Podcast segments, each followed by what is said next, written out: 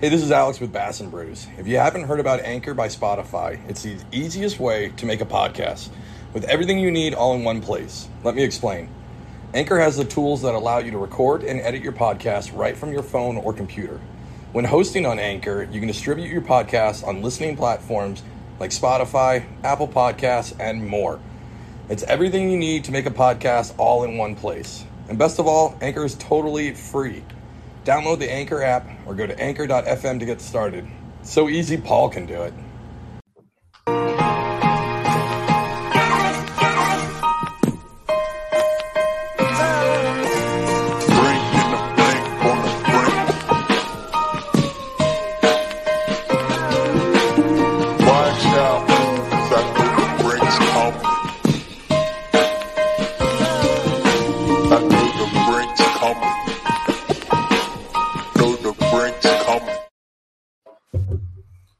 Up, everybody? Welcome to Bass and Brews Fishing Podcast. I got to read it still because I don't have it memorized like Alex, but your daily distraction from high quality fishing podcast where fishing is a healthy dose. out and mess it up, whatever. Anyway, I'm glad to have y'all here today because we got a special guest co host and a special guest. So I'll let them introduce yourselves. Bailey, Bailey, introduce yourself real quick what's going on, guys? It's not my uh, first time being on this show here, so uh, thank you, Paul, for inviting me back. Uh, I don't know who would want to invite me back to this thing, but uh, uh, it's good to be back. Good to be talking with you guys, and uh, good to see a familiar face down here that we get to talk to you tonight. That's right. You know, I questioned myself the last week and a half since I invited you back. Why I would ask you back, but we had a good time, so I figured we could do it again. All right, down below us, we got Matt Pangrac. Matt, introduce yourself real quick, buddy. Uh, Matt Pangrac. I am the, uh, I guess, host now of Bass Talk Live uh, and co hosted it with Mark Jeffries for the last 13 years and then also fish uh, the Bassmaster Opens. How how weird is it to say the the host of BTL? Uh, well, when Jeffries fell and hit his head and was basically in a coma for a month, I did it for a week, so I got a little bit of taste of it, and then okay. uh, I mean, I, would kind of known it was coming for a, a, year or two. I didn't know it was coming in uh, January on January third up until about a couple months ago. But uh, hmm. it, it's weird to say uh, because you know he's the one who started it. He's the one who kind of built it, and I've just kind of uh, been along for the ride for so many years. But uh, kind of a natural progression, man. The dude's like 60 years old and wants to do a bunch of other stuff and bowl and go fish with his kids and go throw a Carolina rig and a top water. So more power to him. He built it. He can leave it. And I'm just thankful that he is giving me the opportunity to run the ship for a while. Hopefully a long while. Hopefully another 17 years. I, I grew up in the Carolina, so I'm all about the Carolina and, and literally Carolina rigging and throwing a spook in te- a Texas rig worm, but that's what I did. So, all right. Well, in the in the as as we do here on Bass and Brews, we always like to crack open a beverage of whatever your choice is. So, let's start with a guess, Matt. What you got today? So I'm a I am a uh, Coors Light guy. Like after long day of practice or that, I like to drink the Coors Light. But it is the holiday season, kind of going with some specialty beers. And uh, wheat beer is really big here in Oklahoma, the Boulevards and the Blue Moons and stuff. So I mm. kind of, when I came here to college, I drank a bunch of that. But my one of my newest favorites, and now it's an easy drinker. Do not make fun of me. It's I don't I don't think it's considered a fruit beer, but it is the Blue Moon Honey Days. Mm, okay. It's it's very smooth, very delicious. Plus, my dad is a beekeeper, so a little bit of honey there. So do I crack it now or do we crack oh, it? We're, gonna do it together. Slow. Okay, I won't. I did. Okay. Slow your roll. We're gonna do it together. We gotta let Bailey get through his. Oh, mine's not anything special. I just walked through the beer aisle today because I need. I checked the fridge this morning. I remembered I was coming on this thing. I was like, I don't got any beer anymore. and uh, walked through and I saw Lake, so obviously it caught my eye. So I had to uh, grab some Southern Tier IPA Lake Shore Fog.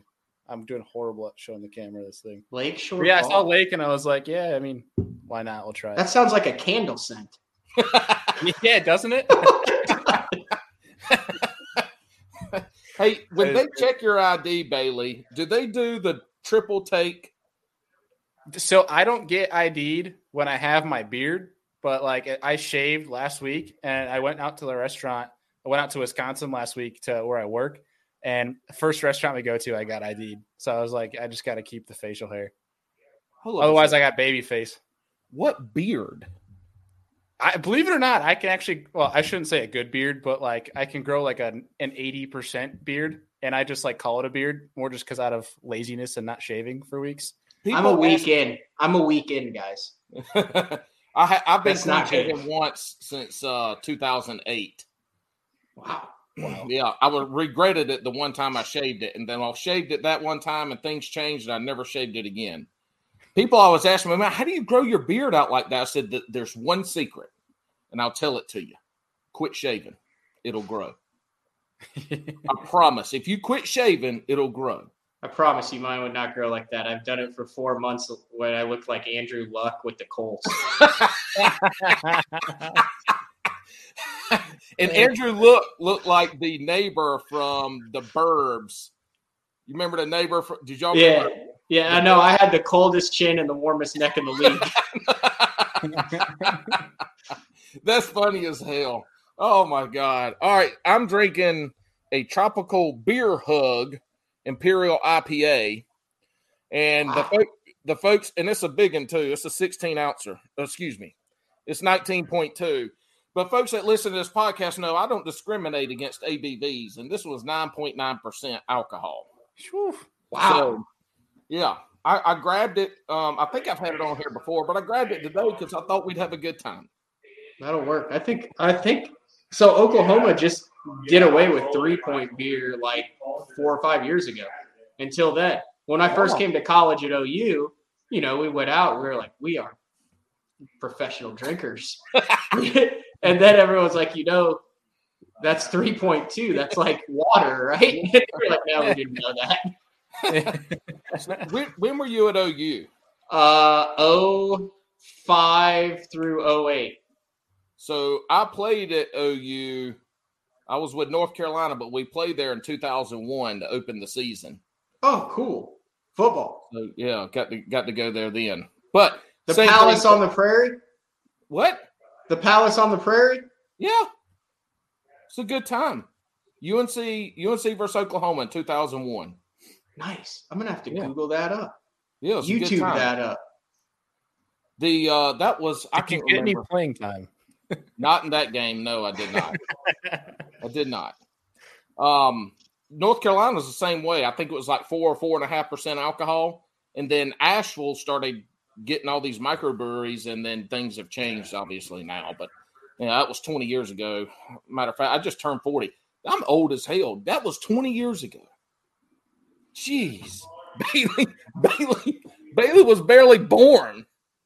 It's the same way. I mean, I'm 37. Yeah. All right, let's crack these open and All right. Y'all ready? Three, Yep. two, one.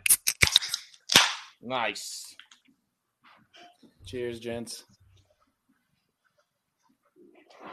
All right. I even came prepared. I got I got my buddy shoreline boat and RV repair koozie.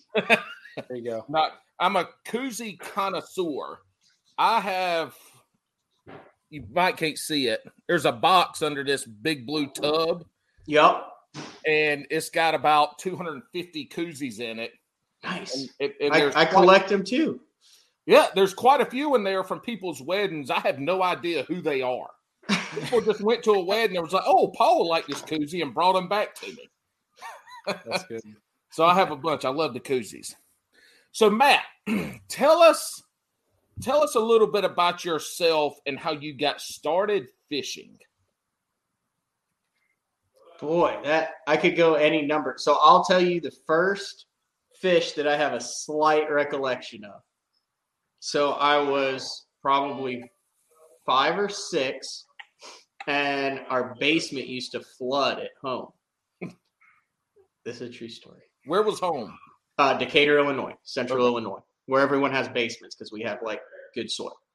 And uh, we had so we had a basement coming off of the kitchen, and the steps went down and then made a right hand turn. So there was like a little triangle that I you could kind of drop down the steps that went into the basement. Anyway, I would hang string over it, and my dad had cut out fish on the bandsaw with a O-ring in the nose, and he would tie the fish to it, and then I would stand up there in the kitchen with it going down into the basement, and he would like sneak in the side door and like pull on it, and I'd be like, "I got one," and I'd pull in the wooden fish. That is awesome. Well, Holy So cow. one time the basement flooded, like really flooded, and I was convinced that I could actually catch a fish in the basement. And what you have to remember is there's another door that went down into our basement too. So like if I was in the kitchen with the string going down into the basement, I couldn't. So my dad went to the grocery store and he bought two whole trout. and I'm up there fishing and I get a tug on my string, and I, I was convinced that I was going to catch something because there was an inch and a half of water. It's a concrete floor down there. It was an unfinished basement, right? And I pull and I bring it in, and it's a trout, like an actual rainbow trout. And I'm like, you got to be kidding me. I just caught a trout.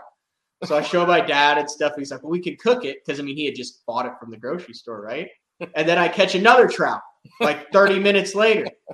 So then we, you know, they're gutted and stuff. I, I would, would assume already. I don't remember those details, but I remember we ate rainbow trout that I caught out of the basement. So that's probably one of the main ways that I got really hooked on fishing. I, I I'd be willing to bet. And I listen to a lot of podcasts where people ask, "How'd you get started in fishing?" Mm-hmm. I'd be willing to bet nobody else that we will ever interview in the podcast family of fishing caught rainbow trout in their flooded basement. I can Yeah, I don't- guarantee it. Shit. I don't think I've told that story very. I don't think I've told that story before. That's an awesome never story. So then, how? Did, what did so catching your obviously? How did that transcend into actual fishing? Was your dad an angler? Did you start No. after that? So my dad, uh, he he liked to fish. They were fishing like my parents went to Canada fishing on their honeymoon, but like he wasn't a bass fisherman. He was more like he trolled for walleye. Like his Hmm. bass fishing setup was a weighted bobber with a K and E pre-rigged night uh, plastic worm on it with the three little gold Aberdeen hooks. oh yeah, cast yeah, it out on a spinning rod and just slowly reel it in. So he didn't, you know, didn't have any of that stuff, but he liked fishing outdoors, took me fishing all the time.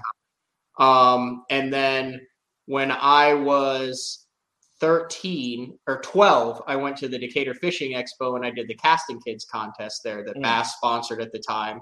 And I got third. Uh, I made it to the state. I didn't even know it was a contest. You just cast towards a bullseye. But they were like, hey, you did really well. You get to go to the state. And then I kind of learned about it and I realized you could win $5,000 in college scholarships and you could go to the Bassmaster Classic and they took it. So I practiced like an hour a day the, the whole next year.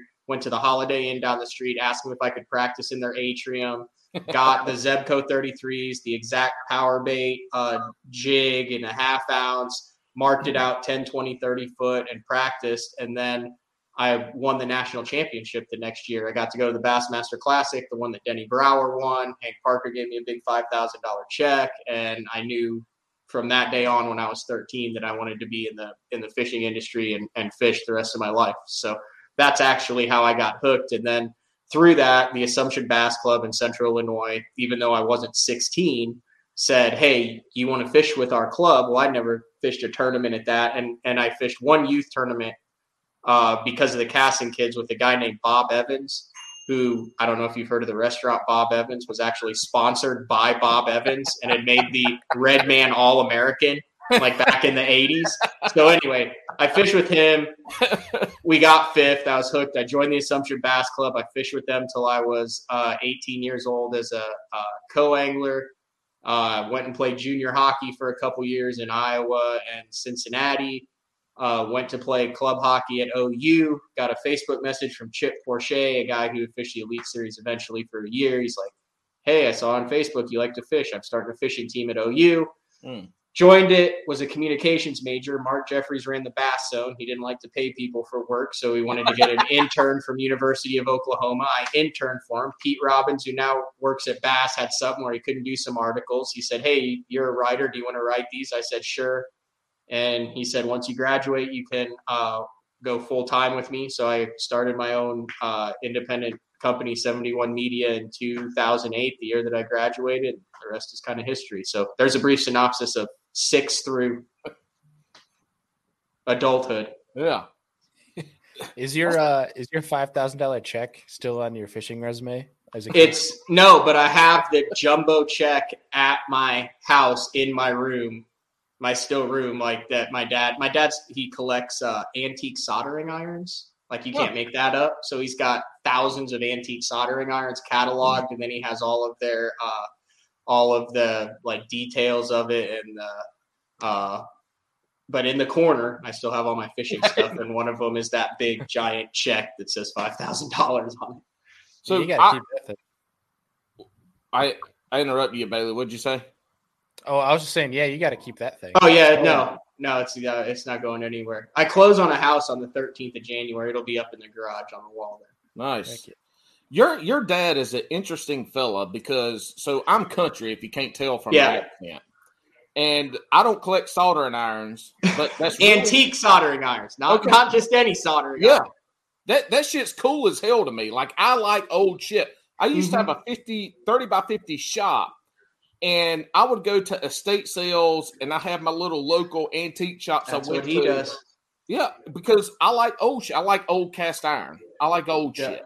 He also collects uh, antique hay hooks. Oh, cool. And has never farmed a day in his life or t- picked up a bale of hay. But we have 40 antique hay hooks. I'm also a beekeeper. Oh, really? Yeah. So yeah. you you referenced it as a I, sometime here in the last few episodes. You yep. said my your dad was beekeeper. I'm like I said it I right at the beginning. That's why I'm drinking yeah, the honey yeah. days. Yeah, I'm an accidental beekeeper. I had a neighbor that had bees. We used to sit out back and drink whiskey and just watch his bees. And he gave me some bee boxes, and I've I, I moved them up to North Carolina when we moved back. And one day I walk out my backyard and swear to God, there's a damn bee swarm. They're swarming. Oh, they swarmed. The yeah, something happened with the queen. Whatever. They landed on a branch. And I'm yep. like, holy shit. So there's on my Instagram, you can go back one of the earlier posts. I'm out there in shorts and a t-shirt and barefoot, clipping them off and putting them in there. But now, now I got two hives. That was that was almost that was a year and a half ago. Now I got two hives. But yeah, your dad's an interesting fella. Yeah, he's had them swarm a couple times where they all like the queen leaves and then they have no reason to stay there, or the queen dies or something, or they outgrow it and they all just decide to leave. He's got, I think, uh, five hives right now. Yeah. Yeah, mine swarmed a lot last year, and anyway, I got an apiary I give them to, but I was able to. Yeah, I've still got the. I'm. I don't do much. I like. I just. I literally will go out there and drink and watch them. Just yeah. Watch. My wife's like, "What are you doing?" So I'm just watching the. They're really cool. Like I mean, they're they are incredibly complex creatures. Yeah, they, they can be little assholes too. Yeah, yeah. No, I can't do that. I'm allergic. Are you really? yeah. Oh yeah. The crazy thing is, you can get like five feet from these, and as long as you don't get in their flight path where you see them, like they're docile. So he's like, okay, like like two, the box like two. He's like, stay away from them. But like all these, these are like mellow. So they have like different personalities. Oh yeah. And based on like where you order them and like what type they are and stuff. Oh yeah. Yeah, I got I got one hive that every time I go in them, they're just but you know stingers yeah. all over the place, and I got another one. They are leaving buzz. They're crazy weird. Yeah. All right, if I don't bring this shit back down, we we're gonna be talking about bees because I talk about bees as much as I talk about fishing. And ain't nobody here to listen to me talk about bees, even though I got my tie dye shirt on tonight. But all right, so golly, you had you went through your story. I can't remember what I was gonna say on one of the questions I asked. Um, but you so did you fish in those high school years when you're doing that, were you actually fishing or were you just practicing? I mean, no, no, I fished a lot. So I'd fish all the club tournaments and stuff for the Assumption Bass Club, and then um, I didn't, I, I didn't, so I, I didn't fish a lot of tournaments when I played junior hockey because that's a pretty demanding. That's like Bailey knows how that is. That's like a probably 30, 35 hours a week. You're gone on the weekends. But when I lived in Iowa we lived in the Quad Cities, and it was right next to I think pool 13 or 14 or something. And this the arena was, and we had like a we had an 8 p.m. curfew because we practiced at like seven in the morning. And uh, I went to the coach and I was like, "Hey man, like they catching like they catch like a lot of big walleye down there at night. And, like I feel like this curfew is to prevent us from like being out, going out, doing stupid stuff. And I was like, if I'm like fishing, can I stay out past curfew? And uh, he was like, "Yeah, I don't care." So I met this dude down there. Um, it's kind of a sad story. I, I have I haven't even thought about this in years. I was down there. It's like kind of a sketchy area, and this dude walked up, and I'm fishing, and he's like, "Hey, man," and I, I ended up fishing with this one guy like every single night for like seven months, and his son had like died in a car crash the previous year, and he didn't know what to do and he was like by himself so he went fishing because they always went and fished down there and his son had been my exact age so he like took me under his wing and like all the people that would like normally rob me like he'd been down there for years and he's like he's with me we're good so i would go down there and we throw glow grubs for uh, walleye.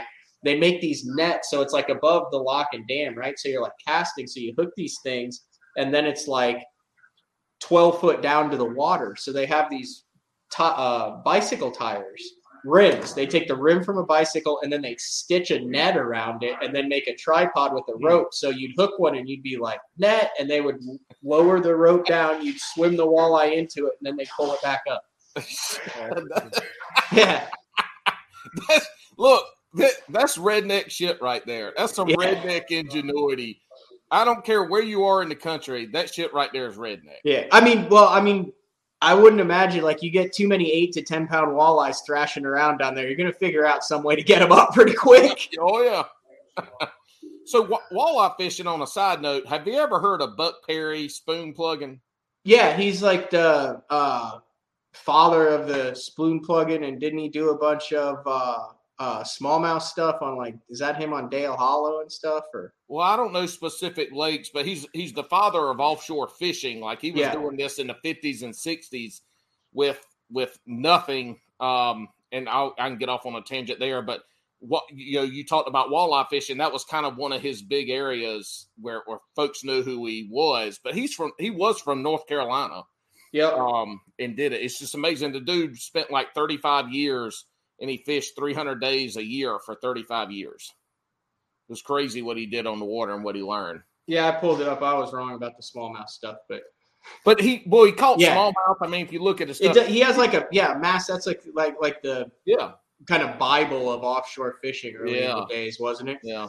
It's it's so I, I like it. It's very it's a good it's a good uh, reference point to fish behavior and and how they relate to structure. Yeah, now, he, he speaks in absolutes, which isn't which we know some things are different now with technology, but just as a as as a good starting point, a good a good way to to to imagine where fish could be. Like what he his uh, his stuff was anecdotal to a point. It was scientific because he fished. He was doing it. It's really interesting to dive down into the his his part of that structure fishing. Mm-hmm. I've never actually read it. Do you have any idea what a spoon plug is, Bailey? Be honest. A spoon plug? Yeah, here I'll just, just show you. That's what it looks like. I've seen guys. Don't they use planer boards for those? No, this is like metal. I think. Oh. uh I think Paul might have a spoon plug. so it was. So back in the day, there was you didn't have what we have nowadays for crankbaiting. You didn't yeah. have. And so he created this stamped piece of metal. This was like before the pose and all that. Stamped piece of metal. Is that a buck? Is that an actual original like spoon plug? No, it's not. No, they still make them. You can order them. I fish. Really? Them. Yeah, I fish them, dude.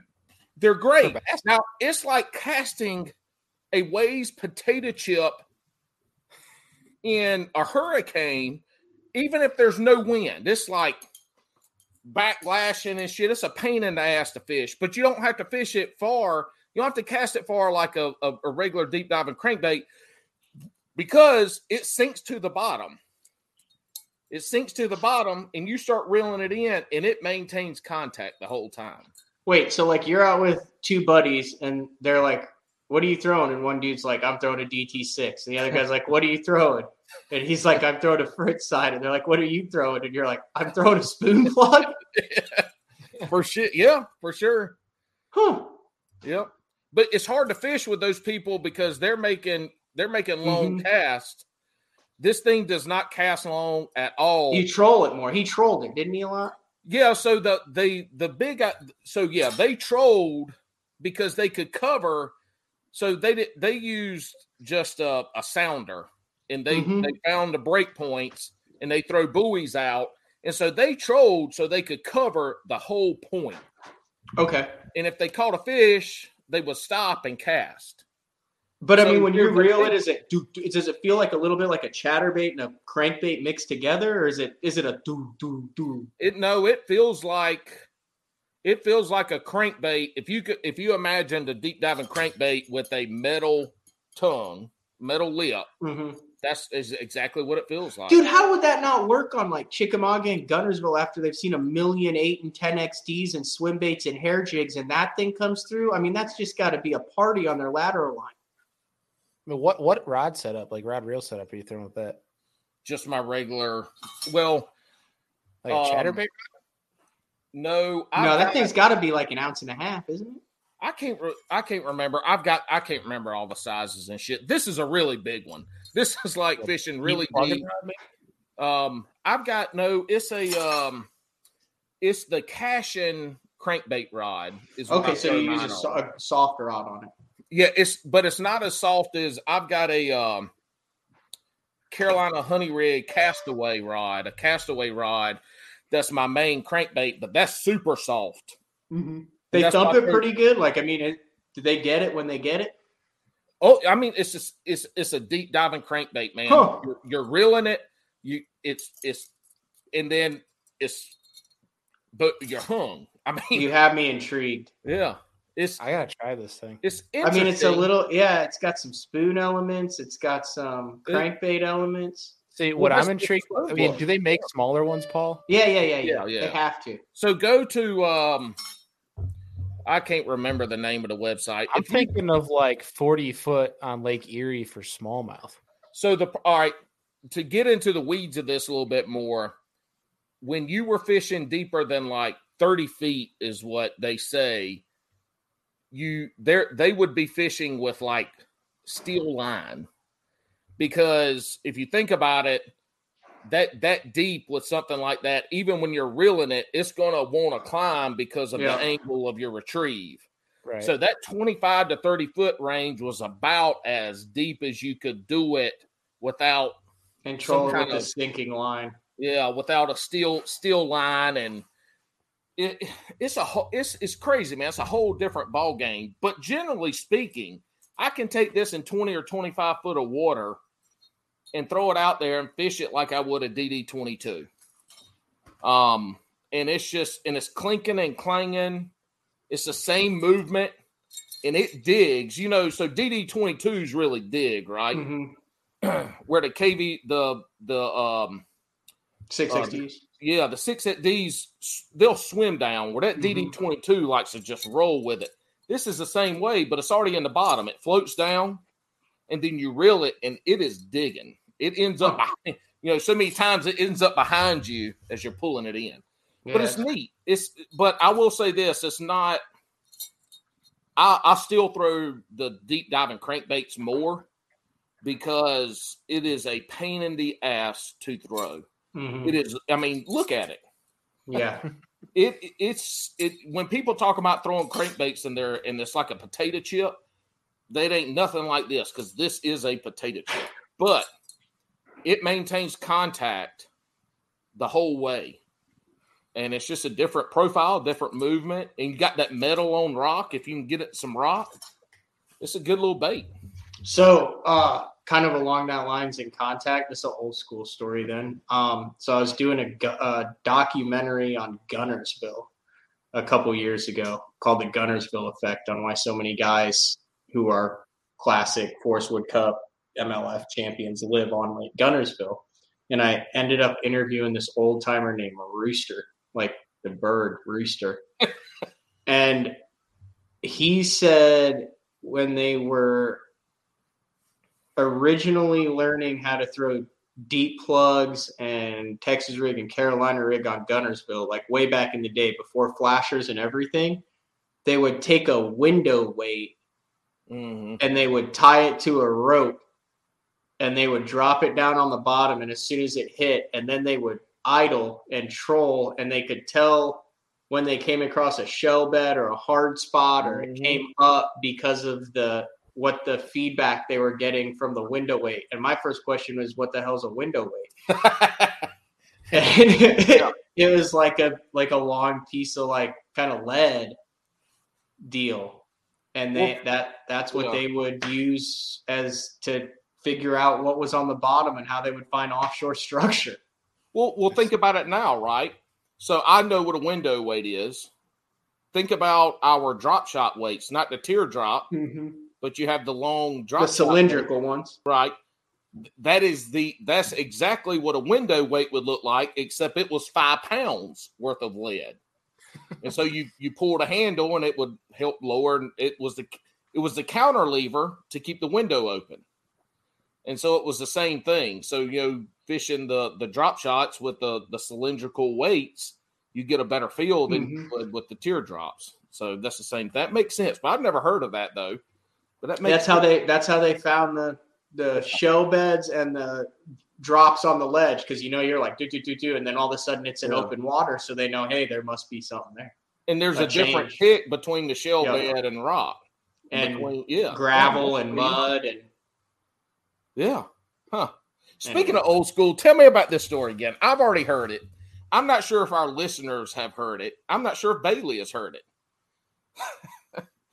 tell us a story about you getting pushed into water in front of fishing in front of the loading ramp, and the guys were trying to. Oh, yeah. I was like, "Fuck my son," and threw you in the water. Tell them about this story.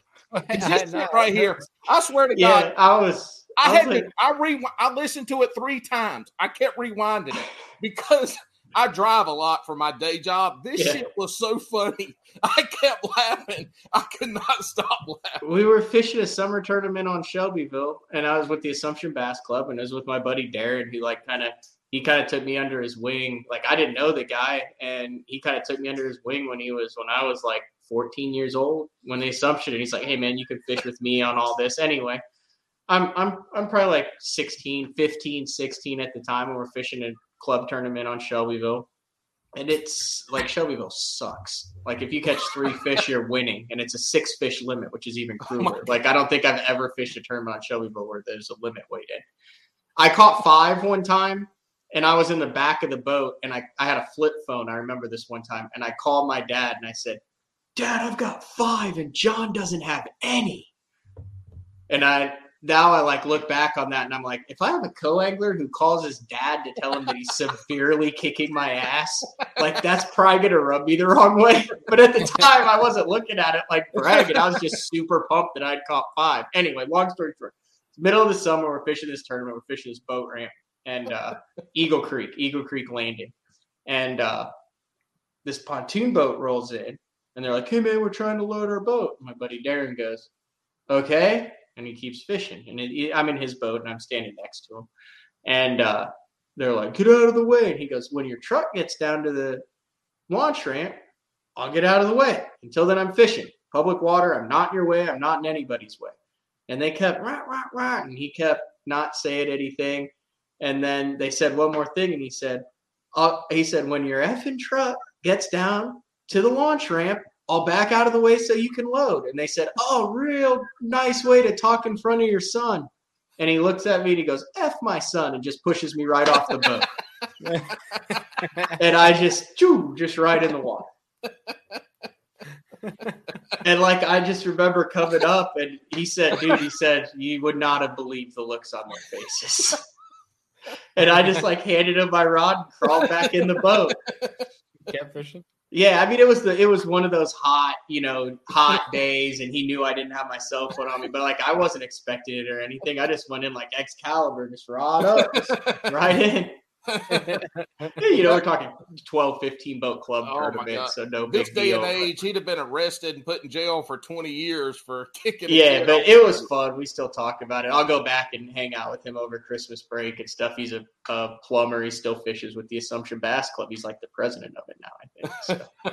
That, that I laughed so hard with that. That was Yeah. a funny story. that, that that's a good that's a good club fishing story.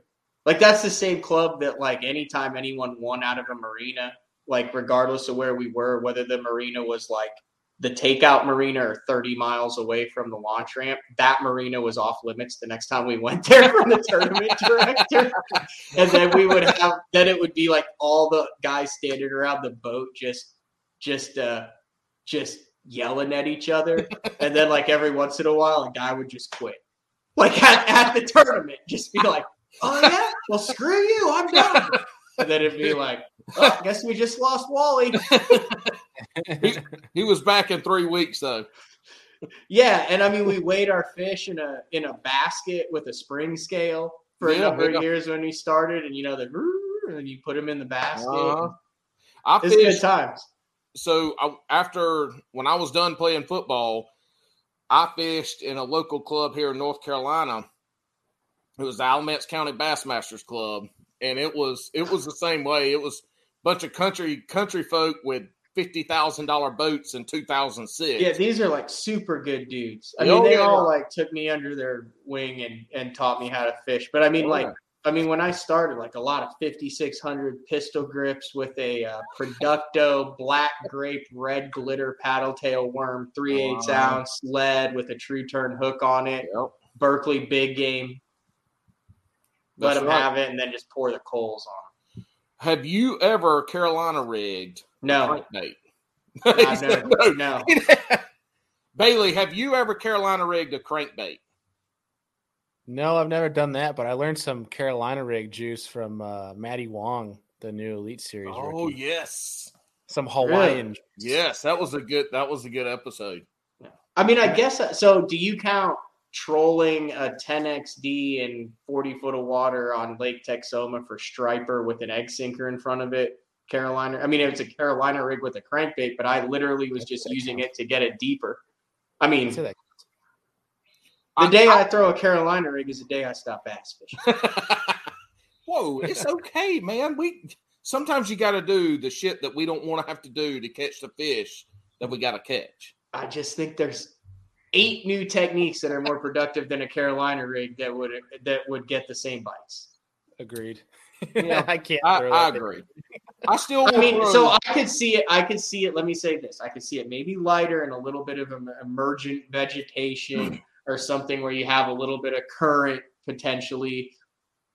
It, I, I don't know. No, I don't. I'm trying to justify it. There is no. I'll tell you this: after fishing Carolina rigs and grass growing up, and then learning the drop shot, Mhm. a Carolina rig in the grass is a pain in the ass. A drop shot is ten times more effective. The hookup ratio is bigger. Yeah. You're targeting. Uh, I mean, Yeah. it's. And then if you're not, if you're on rock, why aren't you throwing a biffle head? Mm. Matt, have But you? I will still throw that. I will still. I will still throw a Carolina rig with a crankbait every now and again if I if if I feel like there's fish there, usually around Mhm. brush piles, that I can drag it around that brush pile and sink it down and peg peg the peg the weight so it doesn't sink up, but Mhm. peg the weight. I'll throw it down there and just slowly reel that crankbait.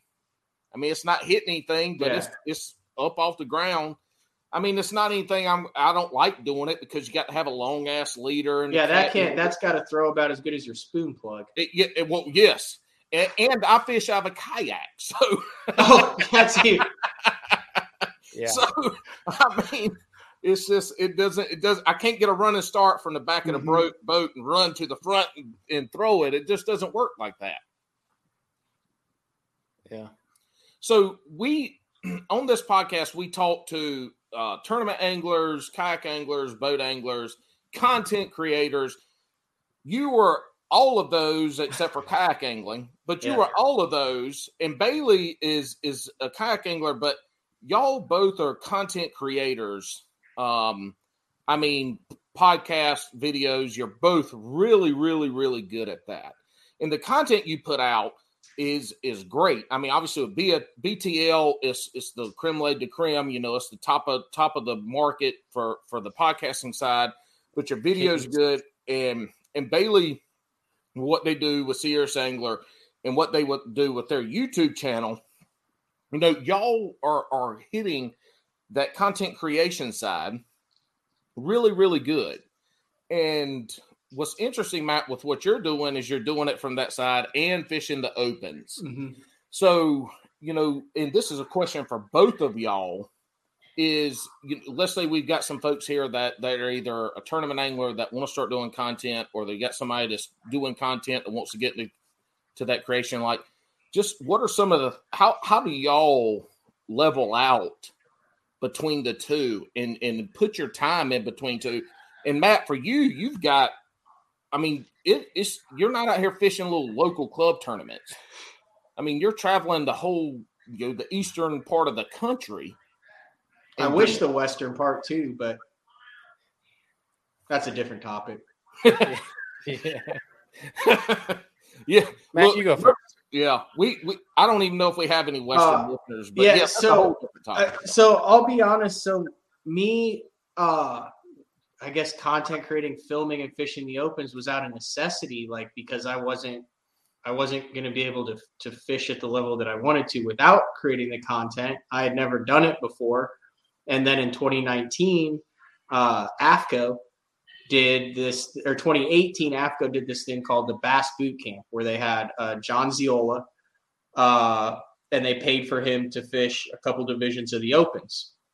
And the whole premise, you know, they had just got into the freshwater market and the whole AFTCO and the whole Shedd family, like, genuinely wants to give back to the industry. Saltwater industry, massive. I mean, Bill Shedd basically, uh, Casey Shedd basically runs the whole company now. And, and it's not because Bill Shedd wants to retire, it's because Bill Shedd spends so much of his time on environmental and fishing advocacy and rights and ocean and saltwater mm-hmm. boards and you know working for anglers and bettering the environment and all that stuff. Anyway long story short they did this thing where they said hey we want to give this guy a chance. So i did it in 2019 well part of it was i had to do videos for each of my tournaments and i had never run a gopro didn't want to run a gopro uh, have always covered bass zone, you know, like, hey, these are the professional anglers. It's about them. They're the ones who have gotten there. Let's keep the focus on them. Well, now I had to film all my stuff. So, I mean, I talked to, I mean, I talked to like Brandon and I talked to the guys who do it all and said, what do I need to do? And I figured that deal out and started filming it. So it was kind of out of necessity uh, because I wouldn't have gotten my entry fees paid for by AFTCO if I didn't provide them the content. but it was, I'm glad that I had some accountability because I had to film, right? Because I knew, like, okay, they're paying, you know, all these thousands of dollars for me to do it. And if my camera goes off with an hour left and I've got four fish, and then I catch that six pounder in the last 20 minutes, but I hadn't, but I hadn't you know, fixed my camera, like what is the value in it for them? The whole thing is getting that mm-hmm. glory shot. So like I made sure that everything was running and I made sure to have backups to where I could and then I realized, well, it's not really affecting my fishing. It's if anything, it's like helping my fishing because I'm going back and I'm going, well, I didn't realize that I like set mm-hmm. my rod down and took my rain suit off before I got that bite. And if I'm looking at that the first day, now I'm reeling, dude, I need to slow down and let that Ned rig sit down there longer and stuff. So then I carried that into 2020 and then carried it into 2021 too and just incorporated it uh, through the bass zone. And I mean, my stuff doesn't get like a ton of views at all. I mean, it'll get, you know, in a year, it'll get three to 10,000 views on all my videos. I mean, nothing compared to Scott Martin or Brandon or any of these guys, but, uh, but there's a core group of guys that really like it and it kind of generates some interest and it works well in combination with BTL talking about the opens and being able to go back and kind of watch some of that footage. And it just seems like it just seems like it's always a cluster with me. Like I always end up in like just stupid situations. Like I put myself in bad situations and then I get like animated. So like I don't mess with it during the day. Like I just Yeah. put it on. I have a uh, I have a eight hour deal in there and I turn it on and I'll just like hit it after some fish catches, but it just runs continuously. Some days I talk to it a lot, some days I don't. I some days I have to like literally I'm like like I, I want to show a clip and I'm like, how do I edit this? Because it's just gonna be like eh, eh, eh, just because of all the language in it. But I mean I've that- got yeah, I've got hours upon hours of me fishing, and I'm I'm very animated, and I, I talk to myself anyway, and then I put a camera behind me, so I get I, I actually get to talk to somebody, and um, but I, I hate the editing part, and I don't know, that's a whole different story. But the thing about the camera is is is it's not necessarily like catching that six pounder to win a tournament is Mhm. great. Catching that six pounder and it getting off at the boat and showing that pain and that emotion at that point in time, like that's what people want to see. I want to Ah, see pain. In, no, in- I don't want to see me land it. I watch me. You I. I- let me just say, I watch me landing fish way more than I watch me losing fish.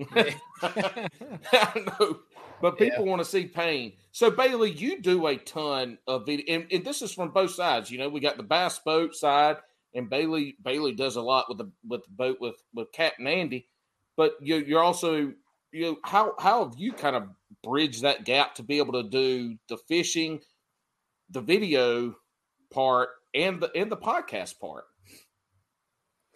Uh, so I think, and I'm sure Matt has seen this, you know, for a long Mhm. time, is that when you do both, um, especially the fishing stuff, it kind of builds that community aspect. Like who's watching your podcast, they want to see. Obviously, you, you know, you can talk all the talk, but like they want to see you actually on the water and you know, putting the stuff that you've been talking about, the things you've been you're hearing from, like actually to use. Um, and I think seeing both sides of it on the water and then back in the studio, actually talking about certain things, I think people really affiliate with that in terms of one, they'll be like you're being the podcast and you're talking to, you know, whomever your guest is, Matt, and you'll be talking about they'll bring up I see in the comments all the time when I tune into lives of people talking like talking about one of the opens that you had, bringing up an example that you didn't even think of, but somebody who watched your video thought of, Yeah. and then it comes up on the show. Like I think from a content creator standpoint, doing both is really good because it just builds both sides of the community. You might have people that only listen to the podcast, but now they'll start watching your videos because they listen to you on your podcast, they like your podcast, and then, and then vice versa. So I think I think it's good for anyone that's you know whether you're doing a podcast. I mean, you've seen a bunch of content creators now that are just like straight fishing videos create podcasts because they see it's becoming a real thing. And likewise to people that have podcasts that want to put out more just like on the water content. Um, but I- I think it's cool to see the different flip sides, and I definitely agree with Matt in that. Like, I like it to have for content creation, but I also like it as a study tool to see like certain things that I didn't realize in the moment. Where you're like you're back home, you're settled, you're relaxed, and you can actually have an open brain to really think about things. Um, especially like technique wise, where you notice some stuff. Like I can't tell you how many times where like you Matt, you're talking about you set your rod down, you see your rod going. Yeah. many times where it takes you Yeah. like, okay, I need to dead stick this thing. Yeah, there's so many like- times you do something weird to get a bite, and it's like you realize, like, dude, I didn't even realize I did that. Yeah. Like, I get so many bites when I like wash the area out. Mm. It's so weird. Like, I'll look back and I'll be like, I literally just like had my trolling motor turned and hit it, and I'm like, there's one. And like at the time, you don't realize it because now you're fighting them and stuff, and you go back and you're like, you're like that generated a strike. Like I've talked about that before. I've talked to other guys who film, and I'm like, man, have you ever like noticed that like right after you hit your trolling motor a lot, like you'll get a bite? And and I had one guy go, yeah, dude, it's the original hydro wave. And I'm like, I'm like, so you've noticed that too? Like I'm not. That's a thing. So then I started watching on live, and I'm, it's not every time or anything. Mhm. But there are so many times where a guy's fishing, fishing, real stealthy, up in there, flipping, flipping. Like seriously, watch this. You can go back and see it. It's crazy. And they'll turn their trolling motor and they'll go, whether it's to the next dock or to the next laydown, and they'll turn. And that's when. How many times have you seen a guy go, "Oh, God, there's one right there," and it's right after they hit the button on their trolling motor. Like there's something there that is generating a response from the fish. And like, I mean, it's even to the point where, like in the summer, I've jumped in the water in shallow with buddies in deep water and swam down and been like, okay, hit it on 30, hit it on 50. Like, I'll grab a, a piece of fishing line and like when I pull it, I'll like pull it so I know what they're when they're hitting it.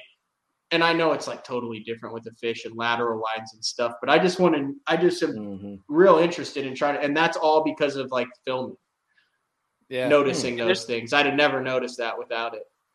There's been a few cases where it's been like that. Like in the summer, we have some deep grass in our clear lakes up here in New York, and I like to throw like a really heavy chatter, like an ouncer. And so, like for people, when you watch like guys throw like hair jigs on like the you know the TVA or something like that, Mhm. you know a lot of their bites they get it was when they they reel really fast and they just hold their slack Mhm. line, let it pendulum. That's when they get bit.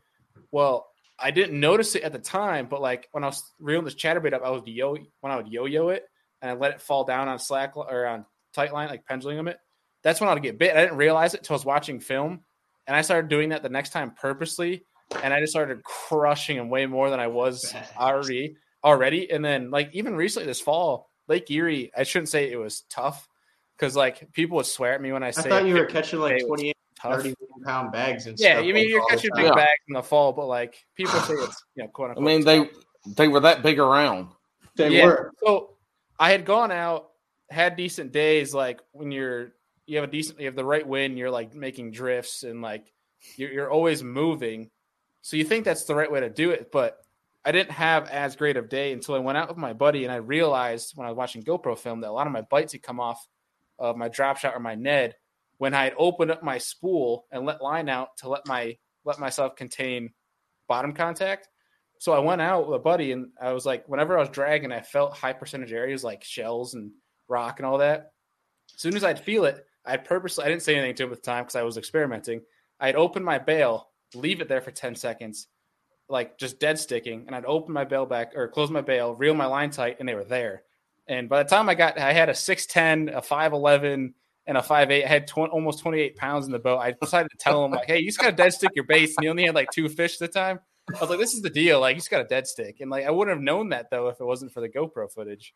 Yeah. I think even, whether you're going to post stuff or not, GoPros are a great tool. Yeah. From like, I, I also noticed like uh, a lot of the time, like I, I mean, in my head, I'm like, "There's a bite, got him," but on video, I'm like, "Oh, oh yeah, oh no, yeah, oh yeah, there's one Yeah. there." yeah. And then I reel into it, and I'm like, "The hell am I doing?" Like, you know what I mean? Like even on fish I'm landing, like I, it, it never occurred to me. Like I sat there and just like messed with them for like two or three Yeah. seconds, and then so like when I did the I did like the one on one series, I did a lot in like uh, 2020 during the COVID deal, and when we couldn't fish, and so I did it with like Christie and Crete and like guys who really fish. But one of the beautiful things about that was I got their footage from the entire day of them fishing against me because I was in one boat with the GoPro and they were in the other. Dude, the difference between when a normal guy detects a, a bite on, a, on like a Texas rig or a jig or something and like a Jason Christie does, oh my God. Like, like I said, I'm sitting there like, oh, oh, oh, yeah, let's reel down and lean into him. Christie's just like, whack. And you're just like, Mhm. what? And I'm like rewinding it in like slow motion, and you're like seeing when the bite comes, and like that dude is never out of position, and just I mean, it's it's insane. It's like five times faster than the normal human being. Go back and watch the one on one with Christie. He's got literally fish flying into the boat that are two and a half pounders, and you'll it's like cold, and he's sitting there. He's just like boom! It's just out of nowhere, and That's it's living that's the the motto. difference. Hook sets are free. That's Yeah. Yeah. yeah. of But. I'm just like, it, Yeah. it, it's just cool to be able to see that. and so this is one of the things that you, like let's let's take the club level anglers oh if i had the money and the time to fish i could fish just as good as kvd and blah blah blah and so i, I played college football i played with guys that played in the nfl That what folks do not realize you might be a great angler in your local club but then when you get out there with the big boys it's a whole different it's there's a it, and it's not the skill level of fishing it's the mental aspect of it. it it's the small little things that people don't think about about how you walk around the boat how you set your stuff around but like and this is a good example is is how somebody like that sets a hook and knows the bite and, and maybe they don't jiggle that bait out of that fish's mouth and thought they were hung on a stick or on a piece of grass I mean, that's that's the those are the small things. Obviously, we're able to see in video now. Mm-hmm. Those are the small things that separate the, the professional angler versus the weekend warrior, the club champion. Like that's those are some things that come in there. You can't, and it's most people miss, right? Most people miss them because they're not looking for them. But to see that you're looking for that stuff, you start to build a little bit of that toolbox for yourself. Yeah, that's, I mean, and vice versa. Like on a spinning rod and stuff, I'll watch some videos and I'll be like, "Yeah, guy's doing it wrong," because that's like my my jam. Like when I reel it, you know, like I, I mean, and dunking. But I've caught thousands of fish doing that. Yeah. Just like I'll I'll explain. You want to know, in my opinion, why guys like Chrissy get good? It's just time on the water. Mm-hmm. And and okay, can we do math on this show? Or is that A hundred percent. okay? So so Do let's. you need a whiteboard? I'll get my whiteboard now. I'm Do you have a good whiteboard? Do you Oh have a whiteboard? Get Oh the my God. whiteboard. Let's do This the is- math on the whiteboard. I won't look. All these hooks at hula mass holes that pick on me about my whiteboard. See, we got somebody about to put the damn shit to use right here. Hold on, I gotta get a drink because somebody Oh, told I me thought to he was about to get my pull the whiteboard. whiteboard out of the fridge. That's what I was.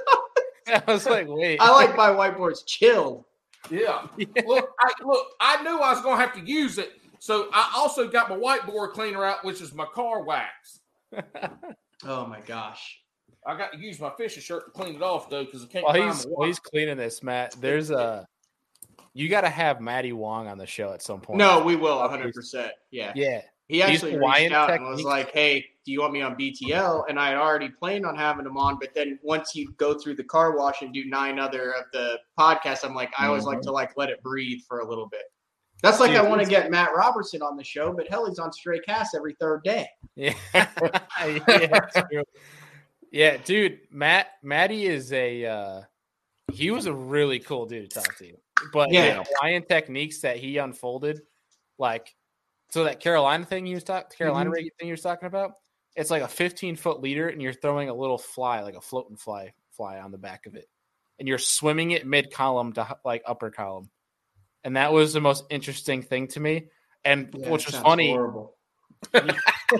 which is yeah, I, I don't think I'd ever try it because you have to like have this weird like fly roll cast with it.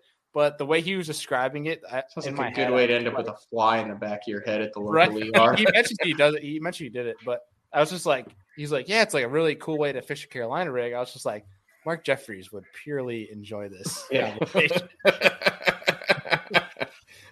Uh, all right, this is why the guys are good. This is why it's us six. So, um, I, okay, let's say you are a diehard weekend angler. That is, you Uh, might miss some of your kids' stuff, but you're gonna fish two. What's that? Matt, I, look, you got to tell me numbers, dude. I ain't No, I'm giving you shit down. numbers. It won't No, fit. no, My no, no, whiteboard no, ain't that big. No, I'm gonna. This is this is how I get to the all right, numbers. all right, to okay. justify the numbers. So let's say let's say you live in a part of the country where you don't have an off season. Like bait like or anybody where you're frozen. Like yeah, in the Carolinas, you can North fish Carolina. all, all year round. No, so yeah, let's Jordan, say- Lake, Jordan Shearon Harris. So let's say that means if what there's 52 weeks in a year. There are. It is. So let's just say you're fishing uh 25 of them just to make things easy. That's a lot of fishing if you're a weekend angler.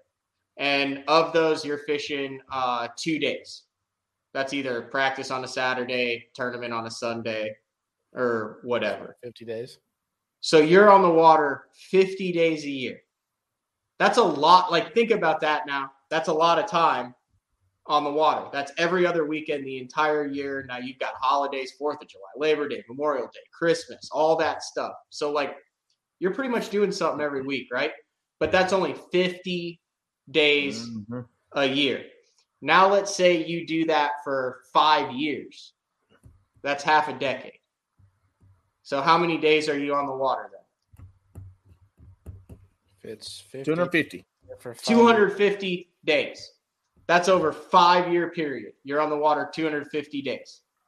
A guy like Carl Jocumsen, a guy like Brandon Palaniuk, a guy like Jason Christie, they're on the water 250 days a year for five years. What's 250 times five? Oh, guys, that It's 1250. 1250 uh, versus 250. So you start to see how guys get really good with time on the water as far as that, and you develop it. Now, this is something else to take into account. Yep. This is something else to take into account. And this is kind of intangible. But if you're on the water, let's say you've got a kayak tournament on Sunday, on Saturday, what are you going to be doing? You're going to be trying to find fish for that kayak tournament. It's on a lake you've been to, you're going to go to where you caught them that time before. You're going to fish baits that you kind of know what's up. You're going to try to put something together so you can win. If you're on the water 250 days a year, you have multiple days to experiment, to expand, to learn new things. So you're going through phases of the pre-spawn, the post-spawn, the summer transition, the fall transition, the winter. You're following the bait, you're seeing where the fish are, and you're learning. Like if you go to school one day a week, it's hard to get in the groove. You're in college, you go every single day, you're like, you get in a routine, you start to learn. So now you've got guys that are on the water that are building, that are expanding their knowledge base for days on end. Mm-hmm and it's taking the normal guy who's really good and dedicated and has everything in tournament fishes five years to have the same on the water that those guys have in one year. And you're not learning because you're trying to succeed in your tournaments whereas they're learning more experimenting expanding. So now you can see how you get a guy like a jacob wheeler or a Brandon Palaniuk or those guys, and you're like, well, how do they get so good? Are they naturally that talented? Yeah, there. I believe there is some natural talent. I believe in the hunter gatherer deal, where like some guys are just innately better hunters than other people, right? Like that's goes back through their bloodlines. But you just do some simple math like that, and then add some common sense to it, and it's like, okay, that's how these guys got good. Now, I'm not saying you can't do it the other way. I'm just saying it's a lot longer road and harder. Well, when you have that many say, days too, it gives you the freedom to like, you know, not to get away from the away from the uh, fish 250 days in five years, rose fish 1200 days in five years. does that make does that make sense though? Yeah, yeah. I mean, yeah. that that gives you the. I mean, you think about that. You know, yeah, very nice handwriting by the versus, way. That's impressive. Well, uh, th- thank you. I pride myself on being a Renaissance man. I have okay. a lot of other a lot of other skills that we won't talk about. Tonight. Calligraphy. Oh hell! Oh no no no no no! I'm colorblind. I can't do anything like that.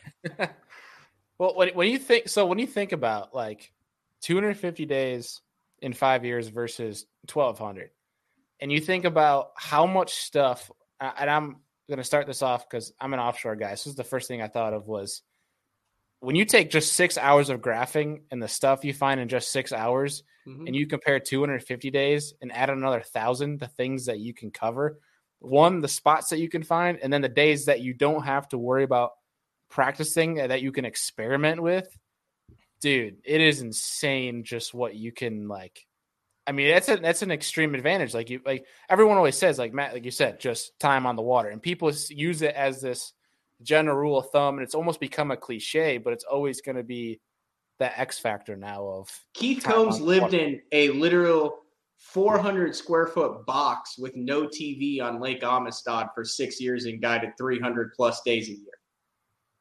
You want to know why Keith Combs is good with the Chartreuse Powder Blueback 6XD? Because of that. oh yeah. And and that goes back to what we were talking about earlier with the spoon plugging. Was like this, you know, there's a lot of anecdotal evidence and and and what you get from that, but it's experience. Mm-hmm. You know, the anecdotal side is what we what we tell other people. Mm-hmm. The experience is what we know that we can't necessarily articulate, and that's why somebody like Buck Perry that fished mm-hmm. 325 days a year, where he was able to put it into a book and lessons on, on fish behavior. Who, who cares about the trolling and the lures that he used? It did, that's not the point. The point that I like about that, and and I think what the professional anglers get into is they start to understand the movements of fish, where fish are supposed mm-hmm. to be. But if they aren't here, then they're here, and if they aren't here, then they're here. Like that's where the weekend warrior doesn't ever get. Like if they ain't on the bank and they ain't in ten foot of water on this point, the fish ain't biting today. Mm-hmm. But then the pros out there fishing in 25 foot of water on the same point, catching three and four pounders. So that time on the water and that experience starts to give you start to realize where they're supposed to be, and if they aren't there, well then they're here. That's like what that's time on the water does is it it the get like things that you take for granted that you're given, you're starting further ahead. Mm-hmm.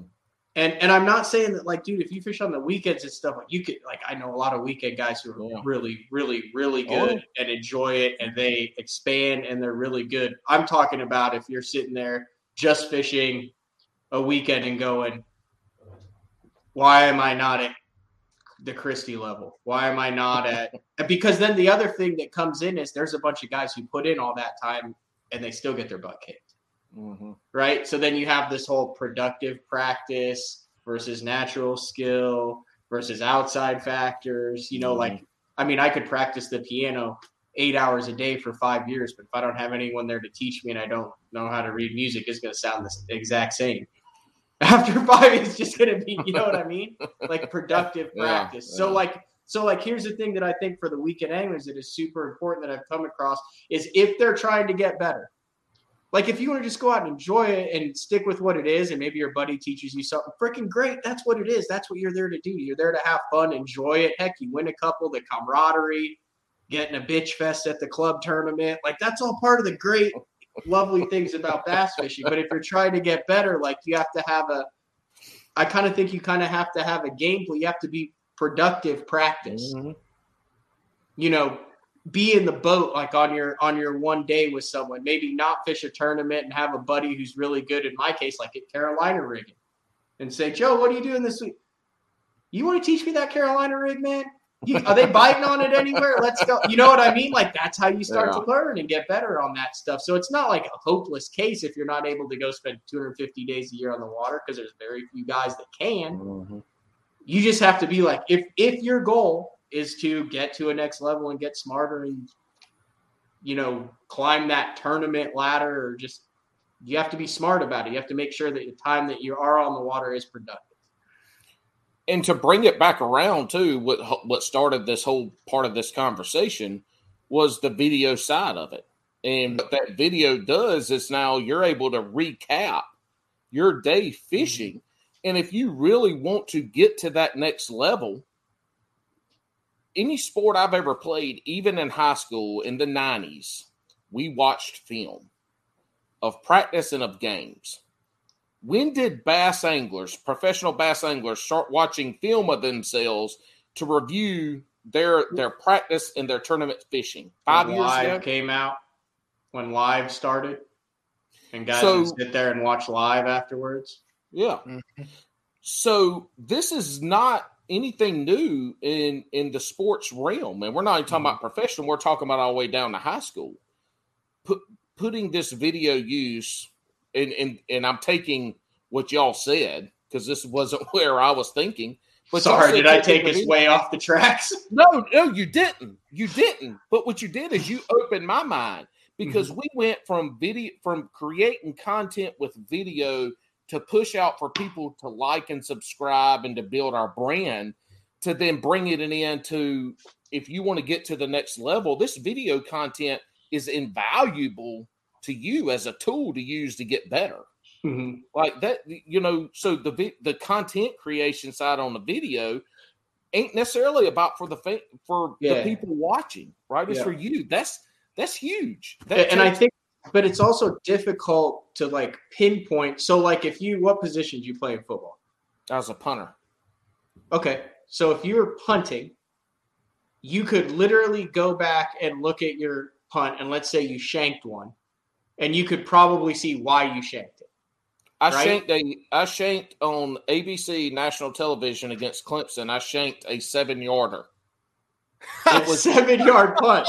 it was wonderful ABC 2002 I believe 2002 at home had I'm from South Carolina originally. I had all kinds of people watching everything good. Se- seven fucking yards. That bitch went straight right.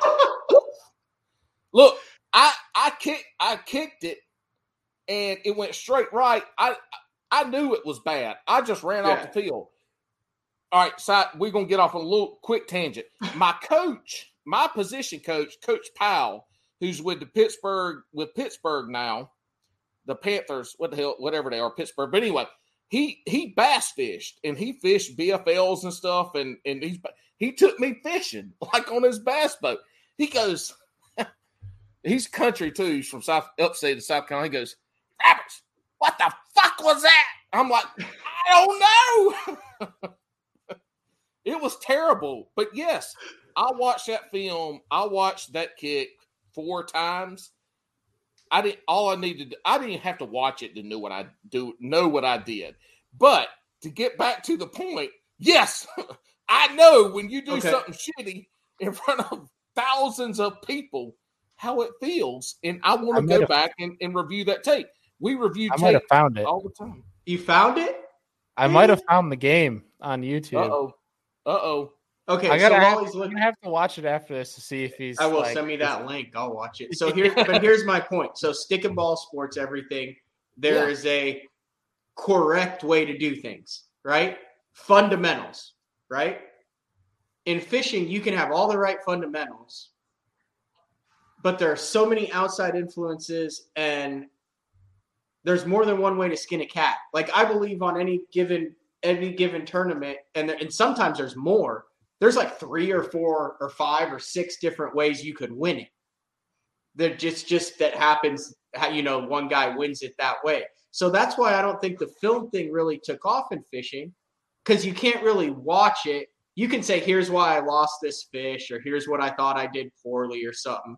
But you can't literally just watch your tape and go, "Here's why I finished 150th." Right. because you also don't know up until recently at, at the highest level. But like if you fish a kayak tournament, do you know what what the guy what you did quote unquote wrong?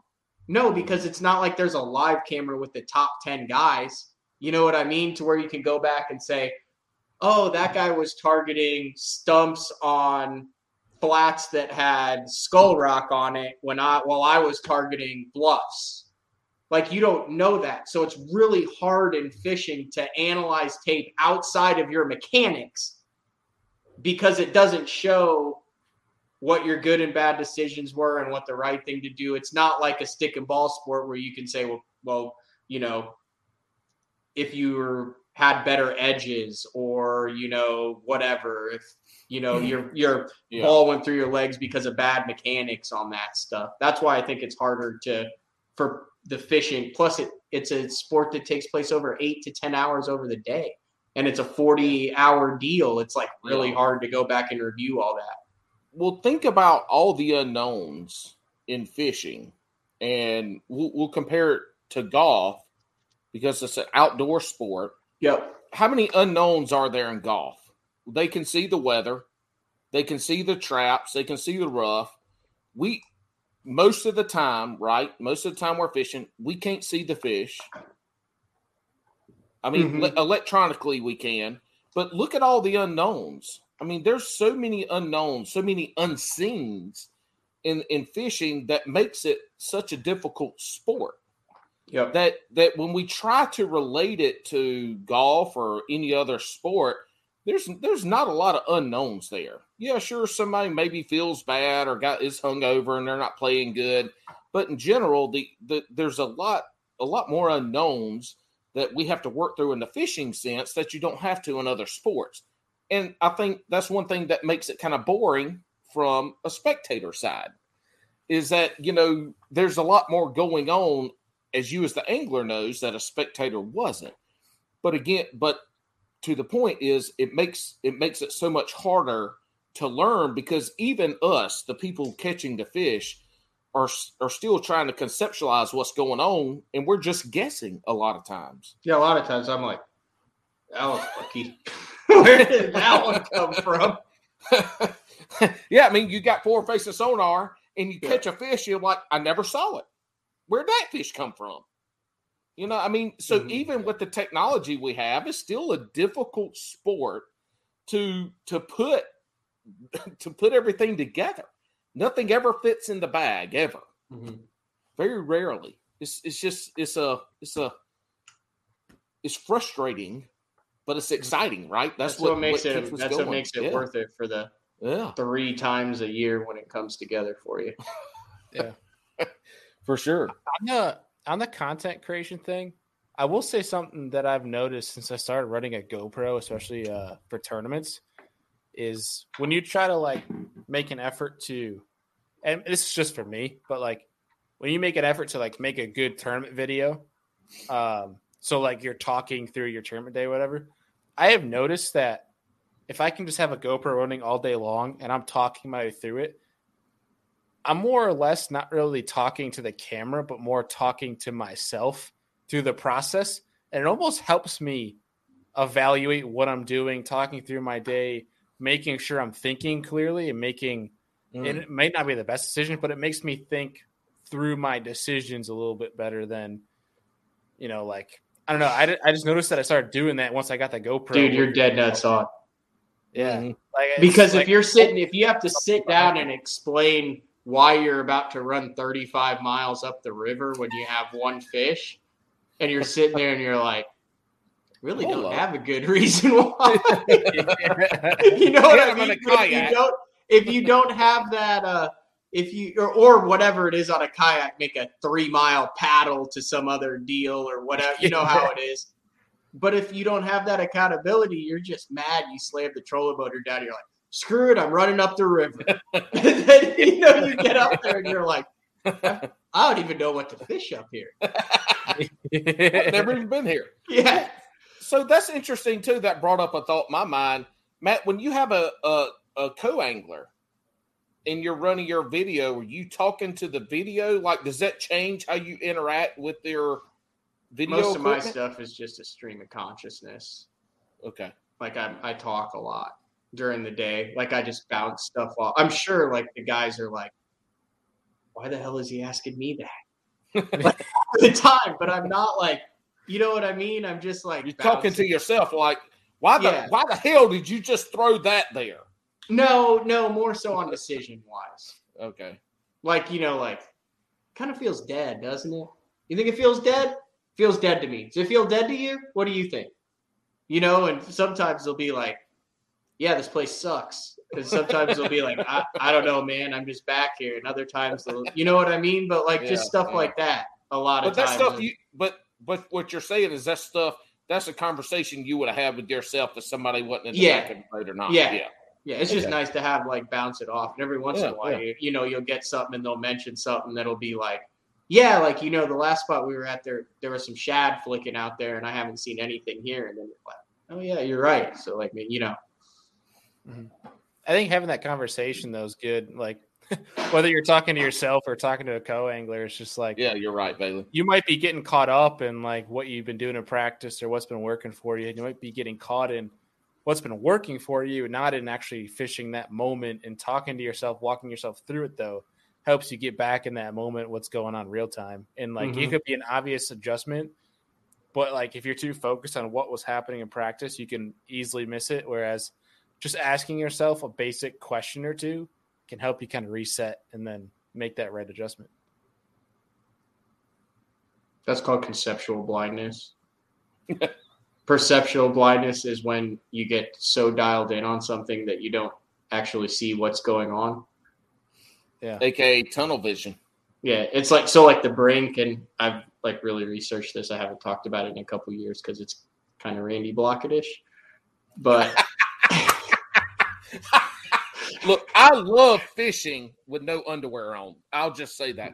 and I like Randy Blaukat. Like a lot of people give a crap. I. I, I- like yeah, his yeah. I like his abstract thinking and outside the box, like a hundred percent. And I know what he does. And like, dude, the guy has like a quarter of a million views a week. He knows what he's Dude, he- doing. I respect that's a hell si- out of that yeah, that's a side note. Thickest skin in the industry. Oh, he's the smartest guy ever. He's like, I Oh, can he's- record a video with my kid in the back seat and call it a secret and say something. cut- uh, It's it's brilliant. What he's doing is Yeah. brilliant, and the guy actually has the chops. He's been around forever. He's incredibly nice. I love the interview. Long story short,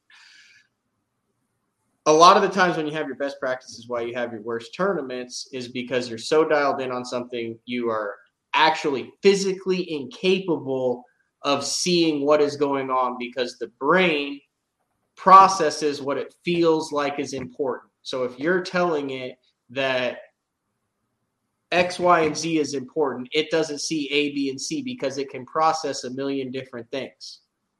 So that's why so often in a tournament, when you think you're going to smash him, you come in with nothing and you talk to your buddy and he says, Well, yeah, you just had to fish laydowns on the main lake. Well, if you're fishing docks in the back of pockets, and that's what is important in your brain and what it thinks is you don't even see the laydowns on the main lake because you're running docks in the back of the pockets. Well, in hindsight, you're going, well, if they're not, and you know, you run it all damn day and you don't catch them. In hindsight, if you're like, if you have never been on that lake before, what are you going to do? You're going to go, well, they're not in the backs and they're not on the docks. So I'm going to work my way out and I'm going to start fishing and you're going to end up with on laydowns on the main lake. Mm-hmm. But if you're 100% dialed in and focusing on something else, that stuff doesn't exist because that's how the human brain functions in order to survive and process what it feels is important for survival. But that's also why we have the greatest anglers that have ever fished have such a low winning percentage is because the, um, let me say let me see if I can say this right. Like fishing is the losingest sport yeah, KVD wins less than twelve percent of the time. Do, but when you get dialed in on catching a fish, you don't want to leave that because that's what got you. That's why you're here, and so it's hard to break away from that because mm-hmm. now, now, now you get into this thing of like, well, shit, what should I be? Or I guess it's it's the indecision aspect of well, this doesn't this didn't work. What the hell do I do now? Now you're sitting in the middle of the lake, you know, fumbling through your maps or whatever it is. Like you, you get into a point of indecision, and now you're wasting time. So uh, it, it's it's that's the hard thing about fishing. I've been catching fish here for three days, doing this, wearing them out, and now ain't a I, nothing. Can't even get a bite. So how do you completely change that mindset to go? Where do I go? I mean, I guess time on the water because you've seen it. Yeah, you've been there. I you've done it. You understand it, and that's why. Yeah. What is KVD's motto? It's all about the attitude. What is Ike's motto? Fish the moment. The but very top. That's what I said. They make decisions without thinking about it. Mm-hmm and that's a combination of being really good and spending a lot of time on the water and having seen it and been through all those scenarios. Like I, I know the more and more opens I fish and the more bigger tournaments I fish. I mean, there's a lot of times where it comes down to a couple hours and I still need to catch a couple to not suck. And uh, I, I've told you that, Bailey. I, I would 100% like five years ago weighed in seven or eight pounds on day two at Thousand Islands. And I'm driving across the bay after I left the area that I knew had three to five pounders in it.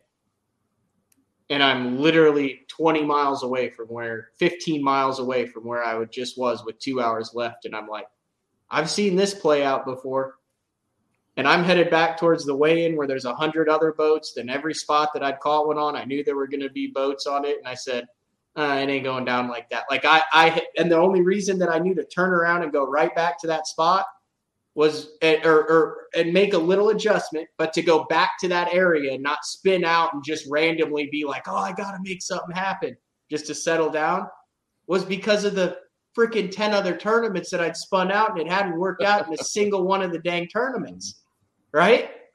Yeah. So I knew go back, get in your comfort zone, make a small adjustment. Those fish aren't going to leave that stretch of the river. There's mm. something that you're missing here. Settle down, and getting freaked out doesn't help you at all. You know they're there. Figure out the nuance. And in my case, the nuance was they wanted something on the bottom, and I was fishing a drop shot two foot off the bottom, which I took a cue from my co angler. And the other nuance was there was I started looking at my map. I'm like, well, why did I catch 15 here? I mean, I I have an hour left, and I'm like, man, there's a contour line that I haven't drifted yet. Why haven't I not drifted that? I'm talking to this to my co-angler. We've drifted this 50 times a day. Why haven't I drifted that? We should go drift that. You think we should go drift that? You got another one of them heavy net heads? He's like, yeah, yes, yes. and yes. I go, I go three and three quarter, four and a half or three and a half, four and three quarter, and a six six in the last half hour. Saves my butt, and I weigh in 21 pounds. Like five years ago, without that experience and stuff, I'm running around going everywhere I've caught. There's boats on it, and I weigh in three dinks, and I finish 120. I'm gonna I'm gonna take partial Go credit Bailey. for showing you where the uh, sonar chart button was on your HDS uh, 12. Yeah, that was a cluster. I'm not So even a Matt- Lowrance guy.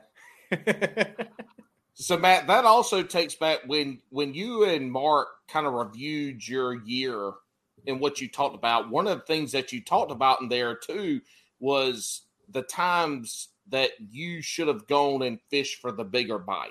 Yeah, And and so coming through this progression of what we've been talking about, time on the water and experience and and seeing things differently, that plays out with what you talked about in that episode was was you know I know next year that there's a time for me to quit catching the two three pounders go. Nah, there's never a time to quit catching threes unless you're on Thousand Islands or Shearon Harris. There's those lakes you fish, but yeah, I know what you're saying.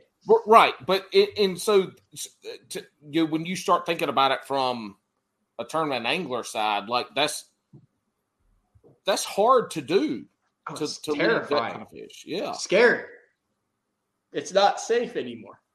yeah But I mean, you have to do it if you want to make it. You're trying to finish in the top three. hmm So in order to do that, I mean, you you have to capitalize on some risks.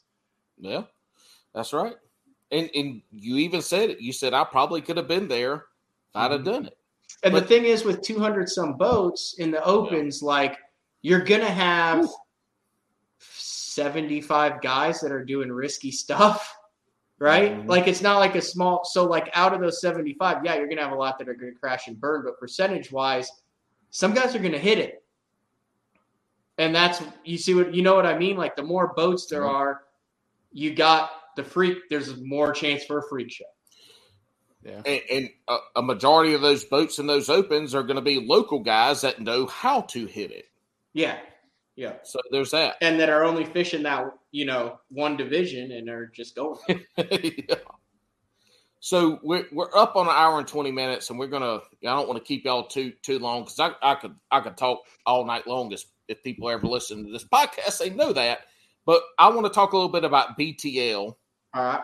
and because because pretty much the majority of us talking about bass fishing in this podcast setting wouldn't be doing it if it wasn't for y'all.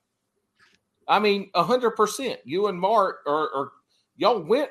Mark went from radio, and then y'all went to the XM Sirius, and then to the podcasting side. So I mean, it's the folks are gonna like you're you're the folks that do it. So what uh I guess what what how do you how are you going how are you feeling about going into the new venture side of BTL with what you're doing? How are you going to have some guest co-hosts? Are you going to have a, a side? Are you going to get an intern that you that you make earn his right to come work with you for three years to come on? Like, kind of, what are you thinking about doing with the podcast side of it? Um. Well, the first thing is, and I've talked about this on the show before, is it's going to be a different show just because it's not going to be me and Mark. Like it's it's Mhm. uh, Bass and Brews is a different show because you're co you're normal. You know what I mean? It's just it's going to be different, and that's the thing. But there are, I mean, the the same elements. And the one thing I always say is entertain, educate, and engage. The three E's, the way it goes about, the way the guests are booked, the way I look like, that is going to stay the same. The same with the with the normalcy of the show. The three shows a week. Uncle Frank is still going to be there. I mean, I'm still going to be doing and talking about the same things that that I do. And Mark is. It's not like Mark is like moving to Iceland.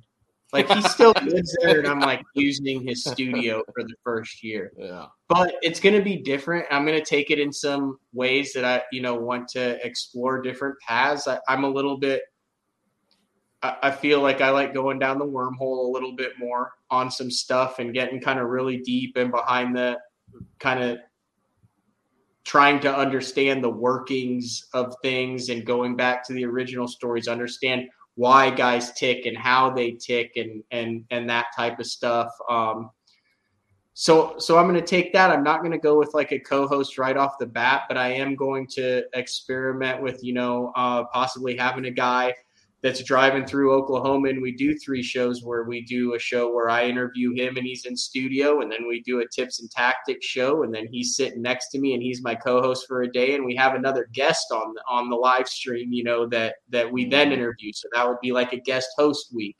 Uh, possibly doing some weeks uh, while I'm away from for the opens, not at the very beginning because I don't want to bite off more than I can chew. So there are going to be a couple pre-recorded shows. Um, obviously, I mean we're not going to be talking about the daily stuff, but if if I'm going to fish all nine opens and do BTL, I need to make sure that I'm not doing a sucky job at BTL because I'm trying to focus on fishing and then get off the water to do a BTL that I don't want to get off, and then I don't want my fishing to suffer because I'm trying to do good at BTL. So if I can do you know, top notch BTL shows that, you know, you're listening to a day after they were filmed and then still catch them. That's the ultimate goal. But the majority of the stuff will be live. Like I said, Uncle Frank will be there. And, and it, it's like kind of every time you do something right, whether it's on the water or, or in a podcast or at work, like, you know, when you do, when you do a good job at it, you have that feeling you get done with it and you're like, yeah, that was good. And I know that when I hit that right, that right click, that right thing that works right, that like I'll be like, that's it. Like I, I was trying to think of who my first guest was going to be on January 3rd, right? And I haven't booked them and I haven't. Man, I went through eight or nine different guys. And I'm driving home. Today. I'm available. my first guest. So I'm driving home today, and I don't know if you listen to the show, but I've had this long running thing with this one guy. He's like, "Oh, you're timid." And I'm like, "Dude, it's got to be Jason Christie. Like just myself to have, and I'm like, boom, that clicked. So that's going to be, and if it's not, like I've got a couple other guys if he's not available, you know, on January 3rd. But like I said, like it, I'll keep experimenting. I'll listen to the listeners because I get a, a, ton of feedback. I think I mentioned that before, like just a ton of DMs, a ton of emails. Um, and that's good because our, our listeners are incredibly educated. I mean, it's a very niche podcast. I mean, it's like it's not just bass fishing. It's not just tournament fishing. It's not just. It's like this weird eclectic group of like cerebral and business side of yeah. professional bass fishing. Yeah. I, I, think uh, it's a lot of out out outdoors outdoors people. Yeah, yeah. It's it's it's not just the fishing community. So I mean, if it if it sucks, I'll hear that it sucks, and I'll see it in the right. numbers that it sucks, and I'll do whatever it takes. But man, I don't I don't plan on it sucking. I plan I plan on taking it and taking what Jeffries uh-huh. did and what Jeffries built over the last 18 years and building on that for the next 18. And and you talk about that too. Is like like the the the steps have been laid. Yeah. You're, you're going to continue to follow the steps of success. And no, if it if it fails, it's like a hundred percent on me. It's not like I wasn't handed like a well-oiled machine. But I'm excited to have kind of the you fishing the opens. I'm mm-hmm. excited to kind of have that aspect of on site slash live, you know, the, uh, being there because you're gonna you're probably gonna talk to some people that are that are in in the opens that are not necessarily well known that are yep. are going to be interesting people to talk to. So I'm excited about that side of it. I mean, it's it's I don't think it's going to change at all. I think it's just going to be a growth upon what is there. Yeah, the goal is to probably be live at five of the opens. Um, there's some that are just like logistically probably not like Red River and Sam Rayburn. Yeah, you know, just not great. Uh, I mean, like Hartwell, I could definitely do it live. I mean, it's right there by major cities and infrastructure yeah. and stuff. But yeah, I mean, if I do that, now you're talking 15 live shows next year from the opens, yeah. like I think that could really add some stuff to the show. And that kind of steps back into kind of like the bass zone days. Yeah. I mean, the, the live side of it. I mean, that that goes back to the roots of what BTL is. Yeah, today. with Harold Allen and wide open at the Bassmaster Elite Series events, having the guys on after every day when they Yeah. do well and kind of breaking down the tournament and all Yeah. about being there. And, yeah. Yeah, it's, it's super interesting. A lot And- easier to do stuff live nowadays than it was back then, trust me. Well, yeah, on the last episode that y'all did, Mark's going away party, y'all ta- they talked about they touched on how big of a pain in the ass it oh, was was horrible. to do anything. You, know, you had cameras that you couldn't look at wrong that would break and this and that. Matter of fact, I want to tell you that you you setting all that up was absolutely amazing. It was four four and a half hours of unbelievable guests and just great. I mean, it was it was flawless. It was literally flawless. It was Thank unbelievable. Com- I It was- you. I don't know if you saw me looking at my phone and leaving the desk all the time and walking and being back and forth, but there was some shuffling that went on because you had certain guys like I mean, dude, I'm not like gonna leave Rick Pierce in the queue for 30 minutes while we talk. you know, But I you mean? left Ken Wood there for like an hour and a half. Ken, yeah, yeah, Ken Duke. But I had Ken already, I had already talked to Ken Duke and told him like, listen, like there might be a little bit of a buffer here. You're on the show all the time. Like, what do you have going on here? Like, if I have to, you know, and then I had to move Dave Rush another hour later Yeah. and stuff. So. But yeah, it went well. I'm glad you. I'm glad you guys enjoyed it. That was the whole point. I mean, the dude been doing it a long time. He deserved to have a show. There were a couple guys that he wanted, obviously, to make sure he had on. A couple of surprises that we threw in, but like the beautiful thing is people in this industry are so easy to work with too. So it's oh, not Oh, like true. you know you're not dealing with like agents and prima donnas and guys who are like I'm six minutes late, I'm done and stuff. You know they were all like super understanding. So, Yeah. How pissed? Be tr- be truthful on this now. How pissed was Mark that you forgot his birthday? He's that was so petty. He's like Because- 59 years old. He was like genuinely pissed for probably two days. Look, But that's I Mark. I don't watch. I don't watch. So I drive a lot. I Yeah. listen to everything audio. And when I was listening to the episode, you kept trying to touch back on his birthday. It's like, no, no. We we spent like three days celebrating your birthday last year. Don't worry about it. It's not a big deal. He doesn't have any clue where my birthday is if people didn't say it in the instant feedback. And the only reason we it wasn't was the day that it was his birthday was the Aaron Martens tribute show. Uh, And rightfully so, we Yeah. talked about Aaron Martens for two and a half hours. If it had been any other day, someone would have gotten on and been like, Happy birthday, Mark, because they're Facebook friends with them. And I'd have been like, Happy birthday, Mark. And it all would have been fine and dandy. Yeah. But I mean, it's it's in the past now. But yeah, he was salty about that for two days. I still, I mean, it does. It wouldn't have bothered me if Yeah. anybody forgets mine. but I try to a make waste. people forget mine. I don't tell people about it. You're like 19. Yeah, I don't know. I just don't like. I don't. I don't know. I'm weird. I don't like attention, so I never bring. Wait you turn forty, and You're a quarter of a texts you- century. Wait, you're a quarter of a century next year, Bailey, Yeah, or this year? Mm. next year. Next year. Next just year. turned 24 last. I two got months. you. Mm. I, I got an I've idea for you, Matt. Hmm. I got an idea for you. All right, hit me with it. So your route into things, and I'm just spitballing here, but like you started out in, in getting in this industry at, for, with an internship, and Yeah. I think with modern technology and the ease of doing things, I think it'd be really cool to kind of see you almost kind of like with your route. And it, I think your route is very unique and almost give back in terms of like you guys have a, uh, I mean, your YouTube's like for BTL is pretty young in terms of like how long you guys have been doing it. And I will speak on behalf that tuning into majority of your guys' shows live. I you guys get a crap ton of comments, and it's almost I would say impossible for you for you and Mark, and now just you to like keep up with it. I think it'd be really cool for you to like bring on like a part time intern as like a YouTube moderator to just like keep up with comments. I think that would be really cool because I think just in feedback of like just Mhm. chatting with people, and obviously you can like bring up to speed on like what things you don't respond to, what things that you would Yeah. respond to.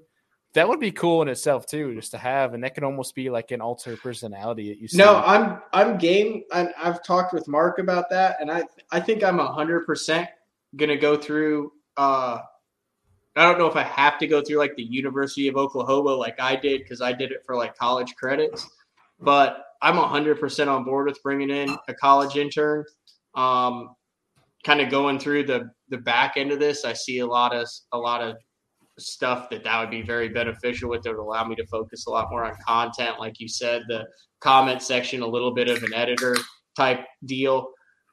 But like in all honesty i would like to make sure i've got a handle on what the heck i'm supposed to be doing before i Oh, tell an intern what they're supposed to be doing. So like that's probably like four to six months down the road when we start crossing that bridge. But like no i, I would love to i would love to have a 18 to 21 22 year old intern that's like all about it to where you take them to a tournament they're like oh my god there's mike Iaconelli's truck just like i did back in 2007 Yeah. Yeah, I think that that would be really cool. And I, I, I don't know, that just kind of sparked with one, just being a fan of the show, and two, like, you know, I probably should have mentioned this in my introduction for folks that may not know, but like, I host the Serious Angler podcast, and one of one of the hardest working guys in the industry you just just pump out content man Yeah. Yeah. Every damn Right. day. i know it's a I'm, day. it's a, a super impressive yeah.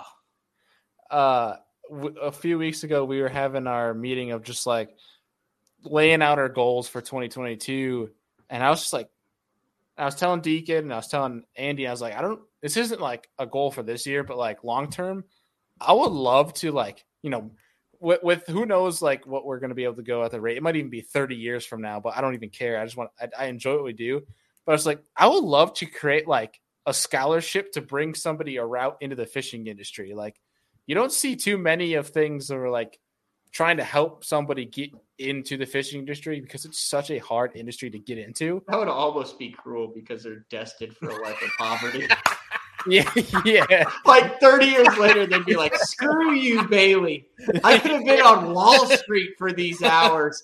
And you I got a scholarship for fishing, to And get into an industry and my roommate drank beer all night, and now I'm losing. I I have no would be great, Andy. 401k. I have no real life skills for a resume. I can back a boat at the ramp and get five dollars No in the dental. summertime at Jordan Lake per boat. yeah. no, that's a that's a good idea. That's a yeah, I think. I like I said. That's why you'll stick around in this, dude. I mean, you're having a meeting with your fellow guys. You're 24 years old. You're planning for the future, and you're already thinking about giving back. I mean, those are qualities that most 24 years aren't thinking about Mhm. right now. I appreciate that, dude. Yeah, and let's be real. You've been a you good can put teacher, out- and you can put out the content that they put out when you're catching five and six pound smallmouth every other cast. Yeah. Captain Andy has you putting out big old fish.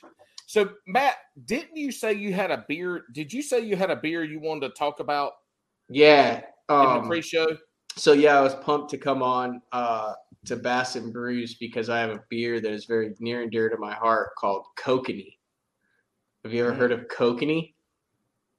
I think yeah, so, yeah. but not in the beer. Is there a fish named? There is a Kokanee? fish. It's a kokanee That's what I've salmon, but Okay, K O K A N E E.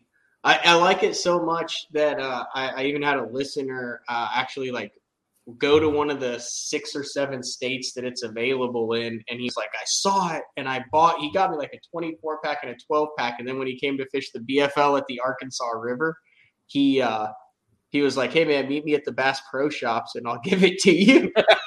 What? How And do you spell it? How do you spell it? Uh, K O K A N E E, I believe. They have Kokanee vintage beer. Kokanee beer on eBay. Eight dollars for a can. Dude, I've I've got it near me in two places. In North Carolina? Yeah. Really? can I? Am I able to share my screen on this? Paul? You were talking to the the co-host of Bass It says and I can, but I, I'm more asking for permission for me to try. Oh hell, you can share whatever you want, and I hope it's my s- seven yard punt. I wish. I haven't looked at the I- thing yet. Let me see. I thought, Oh, I think it should add up as like a screen for you to add in. hold on, yeah, I just added it. Yeah, look Oh, at that. that's oh, not oh, what that's it looks like. top. That's the old. top. That's that's No, way showing- old. It's I know I'm just showing how cool. Like it's eight dollars for a used can. Like it- Yeah, but that's from like 1945. No, Totally yeah, normal can, not like a vintage can. You could Yeah. do that with Budweiser or anything. Look, Matt, he has no idea what a pop top is. He That's has no like- clue. The only thing, Bailey, the only pop top that exists now, it's pineapple juice. Look, Matt, Bailey was born after Wide Mouse became popular. unavailable. We used to have to drink beer in regular regular holes, not the wide mouth. That's it. Yeah, that's it. That's it. Yeah, I was trying to at show how cool the vintage beer was because it was going It for like dollars for a used can. It is vintage, but that is the uh, that is my beer of choice. If if I had one more beer, my last beer ever, it would be a Kokanee. That's cool. Well, you can take my screen off then. You're just showing all your Google Analytics. I don't know how. Yeah. there you go. Oh, there you go. There's my analytics on a video. I got I got lucky. I got lucky. So anybody that has a hookup for Kokanee beer, we need to get in touch with Matt so that we can get him as much as we can get him. right now, I got to drive to Colorado to get it. Ooh. Oh, that's okay. I'll, I'll have Deacon pick it up and send it. but I but Deacon can him about because. Deacon's going to fish some of the opens in the Midwest, isn't he? I don't, no, I don't think he's doing the opens this year. Oh, I, I, thought he was going gonna to do fish. some of Oh, okay. Sorry, I was mistaken. Um, okay. a lot of stuff Well, like Hatsu and stuff like that. So, uh, so so trying to talk him into it. So Matt, you're fishing all nine opens again, right? Yep. All nine. And and just real quickly, the, you know, the fishing part, any of that. What is the mindset that you have to have to fish all nine opens? To travel, all like is is that is that something that takes like what does that mindset look like?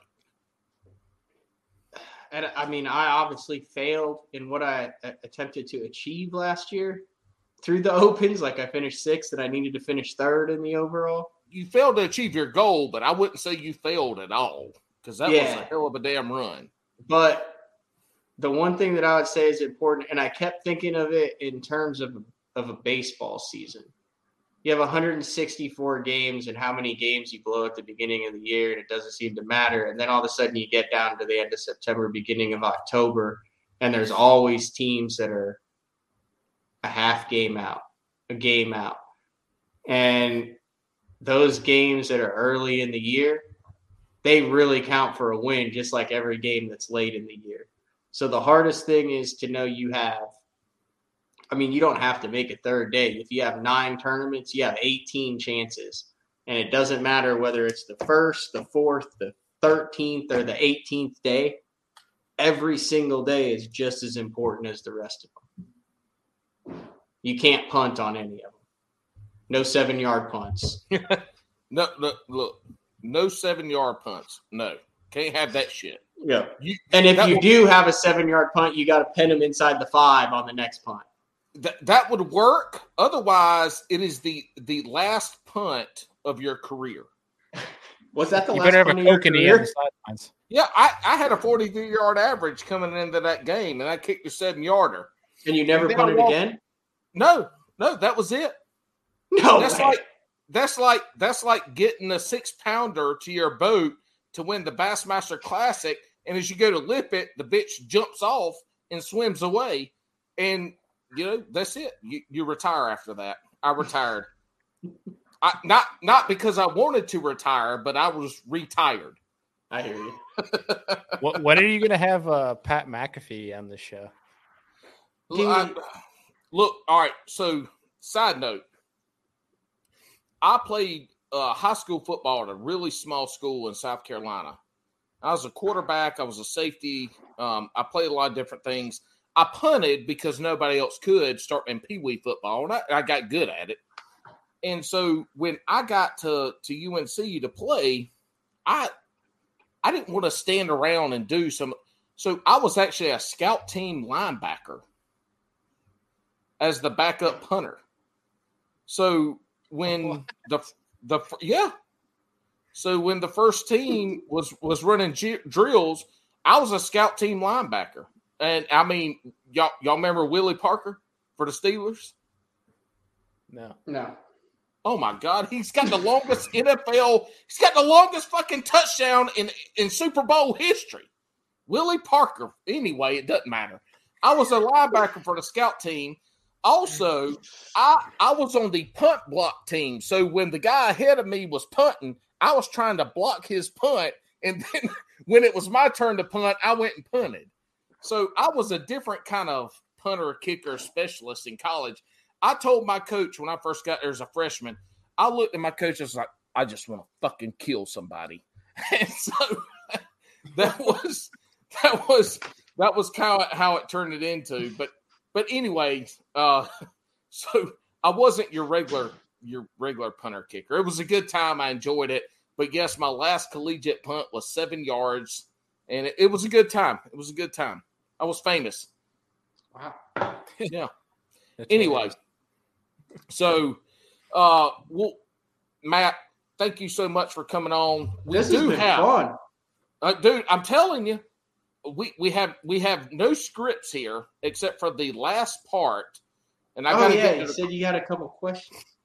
You know, we never have any scripts on BTL unless we have like a high end industry, like a you know someone like a corporate deal where we have to ask Oh, questions. Other right. than that, no freaking clue what we're going to talk about. Never script the beginning, never Yeah. script the interview. Nothing.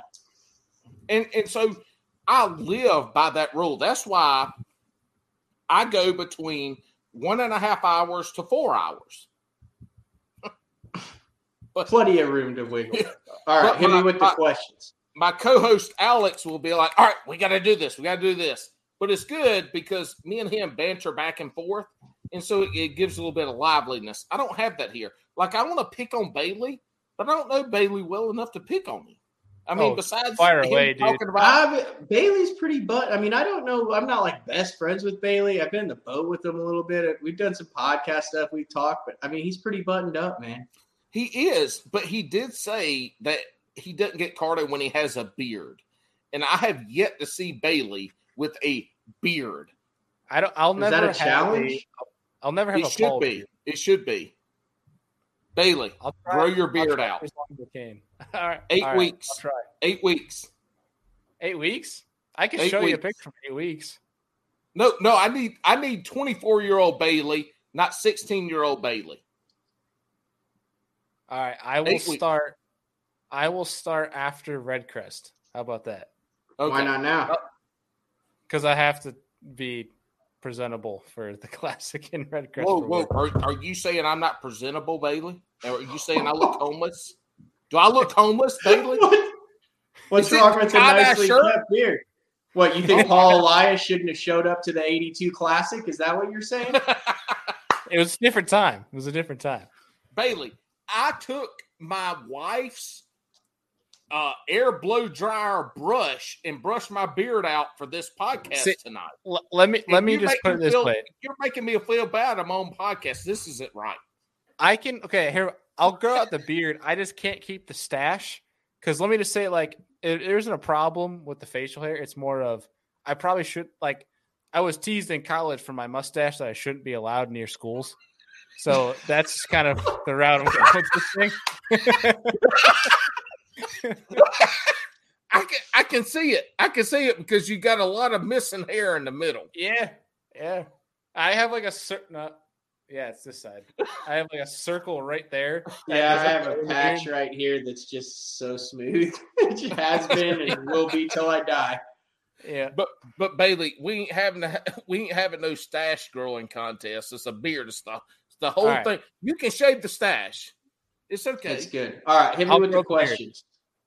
Look, see, now you're making me go longer, and our guest wants to leave. I don't want to leave. I'm just kidding. We're just talking about how far we're allowed from schools. My bad. Matt, Matt, di- Matt, did you listen to the not so serious, serious angler podcast episode from yesterday? I have not. I've been at Mark Jeffries' studio uh, trying to learn how to not suck at BTL for the last two days for about 18 hours. So, Mark said we're, we're going fishing next week. And you're like, I'm not going fishing. That's- yeah, no, we I'm put supposed the to be here. I'm supposed to be here learning. I'm not going fishing on a learning day. We're not doing that. Mark's like, oh well, you know, whatever. And then he's like, we'll just do it Christmas Day or whatever. But you're going to be neighbors by Christmas Day, right? yeah. Mm. All right, all right. We'll get going. So we got a few questions. We call this our shotgun round. all right. even though I turn it into the um the blown tire round, so we go really slow because I like if people don't answer the question the way that I perceive it correct, I like to give you a hard time. So we'll start here. Crocs or flip flops? Flip flops. I mean, 100%. I've never owned a pair of Crocs. In fact, the first pair of shoes that I've actually talked about that I own because I wear them every single day now are Hey Dudes. You put a uh, you put a sock deal in there for the sole. Billy got a bass from Scott Martin's challenge. Sent them to me because he owns a shoe store, and they're the most comfortable things I've ever put on my feet. Never put a pair of Crocs on my feet. I don't have anything against them. Just never had one. Bailey, do you remember when I texted you asking about the shoes? It's been like a month ago, and he's like, "I don't know what you're talking about." And then I said, "Oh wait, hold up, that was Matt talking about the Hey Dudes." Do you remember that? I do remember that. Yeah, the Hey. I got to get me some Hey Dudes. 100%. I so down here in South Carolina, don't get super cold, but I fish in 20 degree weather. But I wear Crocs, no socks, in 20 degree weather. So I got to try me out some Hey Dudes. Yep. So I guess I need to put Crocs, flip flops, or Hey Dudes into this question then. All right, next No, like the Crocs or flip flops. That tells you a lot about it. That, that tells you what you need to know. Well, I wear both, but I wear Crocs fishing because if I wear my flops, they get slippery. Because I wear rainbows. That leather Yeah, yeah, I do the shuffle and the flip flops a lot. I, I prefer to go barefoot, but my wife gets mad at me. All right, pineapple on pizza, yes or no? Yeah, I got nothing against that. Not every day, but yeah, sometimes I'll be like, "Damn, a pineapple and ham pizza sounds good." Yes or no? Yes, Okay, jeez. Such a simple question. yes. Have I answered anything simply tonight? Well, uh, I mean, uh, get Mark was mad at you because you forgot his. yeah, yes, yes, answered. yes. That's a yes. Uh, yes, yes. Pineapple on a pizza. Yes. Okay. I enjoy a little bit of pineapple on pizza. Bailey, I can't remember. What did you say? No? Okay. Good, good. Crocs or flip flops, Bailey? Uh, Crocs. Okay. So Bailey Bailey is going to answer all these questions right except for one. Shut up. And Matt, uh, hopefully you answer it correctly too. All right, Matt. In a three-hour session, five two-pounders or one seven, not non-tournament, no tournament, Mhm. just out fishing, five five-hour session or or or three-hour session, five two-pounders or one seven-pounder. Seven pounder. Yeah, Seven that's what I said. That's a, That's that's, an easy question. Has anyone ever said a five two pounders? Yeah, we've had a couple actually. Huh. Yeah. Hmm. I mean, I mean, I'm the I'm the two pound master, but I'd still rather catch a seven. yeah. but some people ain't catching but halves and ones around here though. So I mean, you know, kind of depends on where you are. So this podcast originated in the Northeast. And so, you know, there are certain areas in Northeast where right now they're catching like five fish for two pounds. So kind of got to go with those. Kind of got to go with those those averages. All right, you on wacky rig or Texas rig? Wacky rig. Oh, my man, Neko or regular wacky? Uh, I'll I'll rig a wacky worm about four or five different ways depending on the circumstances. I really enjoyed and caught some big fish Neko rigging last year, post spawn. Yeah. Shearon Harris, I was catching four and five pounders on the Neko rig left and right. Yeah, there's some cool stuff you can do with a worm and a straight shank or a mosquito or a little Brett Naylor hook. There's some really cool stuff you can do with it. Mine was a number one, not a one offset, but a number one offset that I was fishing with those. And I don't know, I just I got I got bite bigger bites. I think it Yeah. was that reaction bite. And I used a roofing nail, literal roofing nail. Yep. I think it was that reaction bite going down that they got it. They can never get used to a Neko or a wacky worm because it's going to fall slightly different every single time. It's going to have a different signature to it, especially if you have a nail weight that's embedded into the plastic. So you're going to have a slight, a slight dip or dive. It's it's it's a bait that they could not become conditioned to. Yeah, so that that roofing nail too, I like it because it's got the big head on the end. So Mhm. if I got around rocks, I could drag it or bump it against rocks. Plus, it was I'm a cheap ass. I'm a cheap ass motherfucker. Those weights for Neko rigging weights are expensive. Yeah, I exclusively use tungsten in my Neko rig weights, and I'll Yeah. just go drop a hundred bucks, a hundred fifty bucks on the ten pack. I just think it if you're shaking it a lot, the less rigidity you have to your worm, the more action it's gonna have. But I mean, I got I got buddies who are really really good at it, and they use lead. And nails exclusively because they like to be able to bend them a little bit to give it more of a dive. Well, you you get a flat head to it too. Yeah. What you're saying, that flat head gives it a Mhm. whole different fall. But but anyway, if, if I'm fishing to make it to the elite series, I, I'm I'm I'm probably paying for, for those you. weights. a But long, a long answer to a short question. Yeah, Neko rig, wacky worm instead of Texas rig.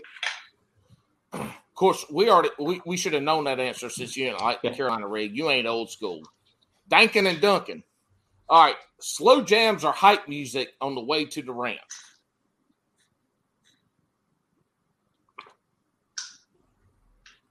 Uh, so I will listen to hype music until I get close to the ramp. Some, so I will sometimes listen to no music.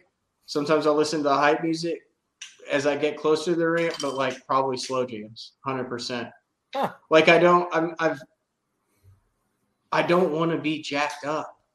That's not good. You don't make good decisions when you're jacked up. I want it to be just like a practice day for me. I don't want to put any of the undue pressure with the freaking mom's spaghetti on my chest stuff right before I freaking take off, Eminem. Like I just want to go fishing. You know what I mean? Like, and that's Yeah. kind of me Oh, yeah. knowing me and my tendency to get a little amped up sometimes. Like, no, I, I just I don't have it's and plus it's like fishing. What are you gonna like hype a limit into the boat? So Like it doesn't matter how bad you want it or anything. Like I mean, my goal is to go out and make the best decisions that I can. And when I've got my brain like, ah, like I'm not, it's not a normal decision. Ba- Bailey, wh- which one are you? Uh, I'm more of the slow. I mean, it really depends on what I'm just feeling. Like, I usually start out like if it's a depends if it's a on the drive to the ramp that morning. If it's a longer drive and how early I'm getting up, I'll start out fast to wake my brain up. But like how Matt, like Matt said, I'll slow down as I get to the ramp just to kind of like clear the mind and that you can like really Yeah. help think through through your start of the day. And Because the start of the day like- everything. Like that sets the Yeah. trend for the rest of the day. And see, I like that. So that that is the EQ side of the emotional intelligence, the self awareness. Like I like that. I, I love because that's who I am. Because I'm I'm a hyped up person. I don't listen to shit on the way to the ramp. Mm-hmm. Every now and again, I might put on a podcast, but otherwise, I got the windows down and I'm driving. That's it. Hmm. That's it. Doesn't matter. That's what I do. But it you know, it gets me. That's I'm I'm thinking about the fish.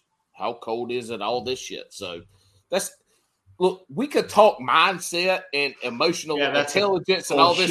Like, yeah, dude. I look. This this would be the worst podcast ever. So we should do it on Bass and Brews, where we only have tens of twelves of listeners. because we could talk about the the that that mindset that, well we've already done a mindset podcast but like the uh that side of it i would love to it'd be awesome Oh, we're I'm gonna all- dive into that stuff in BTL for a little bit more because some people Yeah. have to put up with it. Other people will be like, "Oh, this will be exciting," but I've got Yeah. some weird But- but- directions. look dude i love that side i could talk about that side of it more than Mhm. honeybees i love it it's a it's a whole the- people anyway all I right mean, if we had a podcast on the mental side of beekeeping, now we're really well, first of all, if you're trying to sell honey, you're dumb. Second of all, if you just like having bees, then we can talk about your mindset of being probably somebody that your wife or husband doesn't necessarily like. uh anyway. All right. Do you eat largemouth bass? no. Is he Oh, frozen or did he leave us? What? Oh no! Oh, er, Matt's frozen. I'm frozen. Yeah, Can you hear me, Bailey? I can barely hear you. Oh, You're breaking up. I'm breaking up. I You're didn't do anything. Oh. I don't know why. I can hear you, but your your face is frozen on like a uh, like you're in deep thought. Uh, I don't know what to tell you. Was it final? It's final show, right? Well, no, we we we've got we've got actually no. This can't happen. We got the most important question of the night.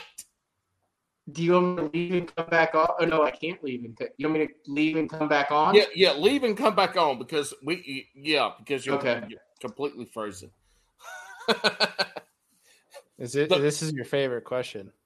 well, it, oh, it- it is when you're around. you guys, you guys took it. You guys took words out of my mouth. no, we did not. Yeah, you did. We we took it and ran, but we did not take the words out of your mouth. Do we, do we want to tell them before or after? Going Uh, back? We'll do it after. He's All right, back. all right. So, All right. do you eat largemouth bass? No, What? no. I eat spotted bass, and I have eaten smallmouth bass in Canada when we didn't catch a walleye for four days. If we're being honest.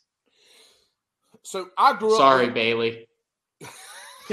It's all good. It's Canada. Screw them.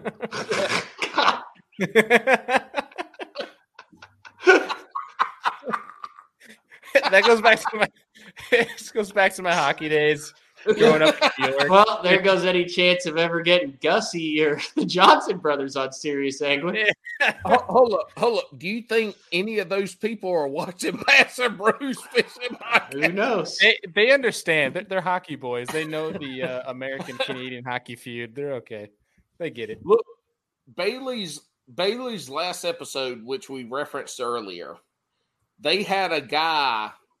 Uh, Bailey, what? Who was the guy? Uh, who was it on the podcast?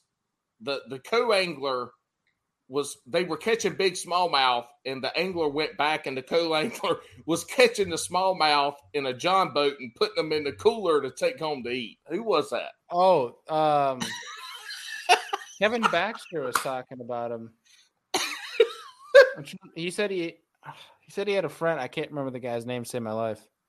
But yeah, basically he was fishing Kentucky Lake and really dialed in the smallmouth back when Kentucky was really firing on all cylinders and was catching like giant smallmouth in Kentucky and fish tournament co-angler. They were both catching them and guy went back out two two weeks later and co-angler was in a john boat on his spot putting them all in the cooler yeah no bueno So we we asked this question. I ate largemouth, but I grew up in South Carolina, so we ate where I fished. We had brim, largemouth, and what we call jackfish, which are pike or pickerel Okay. or some bullshit that Northerners want to call them. But so I grew up eating largemouth. I never, up until the point I turned like 39 years old, I didn't know it was a problem to eat largemouth bass. Did I eat big fish? Hell no. I was eating little 10 and 12 inchers. What do they But taste like? What do they taste like? Are they good? They taste like any other damn fish. They're delicious. Really? Flay them out, fry them. Matter of fact, I think spotted bass. Those spotted bass are unbelievably good. Cold water, twelve to fifteen inch spotted bass. I love this. I think I think they're some of the best eating. oh, you broke up a little bit, but I think you, I heard you say that the spotted bass were 15 inches for good eating. We have been going two hours, and when we get to the end of the damn podcast, Matt shit starts messing up, and we can't finish it. Uh, I think he's. Have I still frozen? again. All right, look, Matt, go off and come back on, and we'll we're gonna end it. At we're gonna yeah, let's let's do it. I would Jeez. just fire the last question at him and then. I am, I am, I am, because we only know we got like ten seconds. Gosh.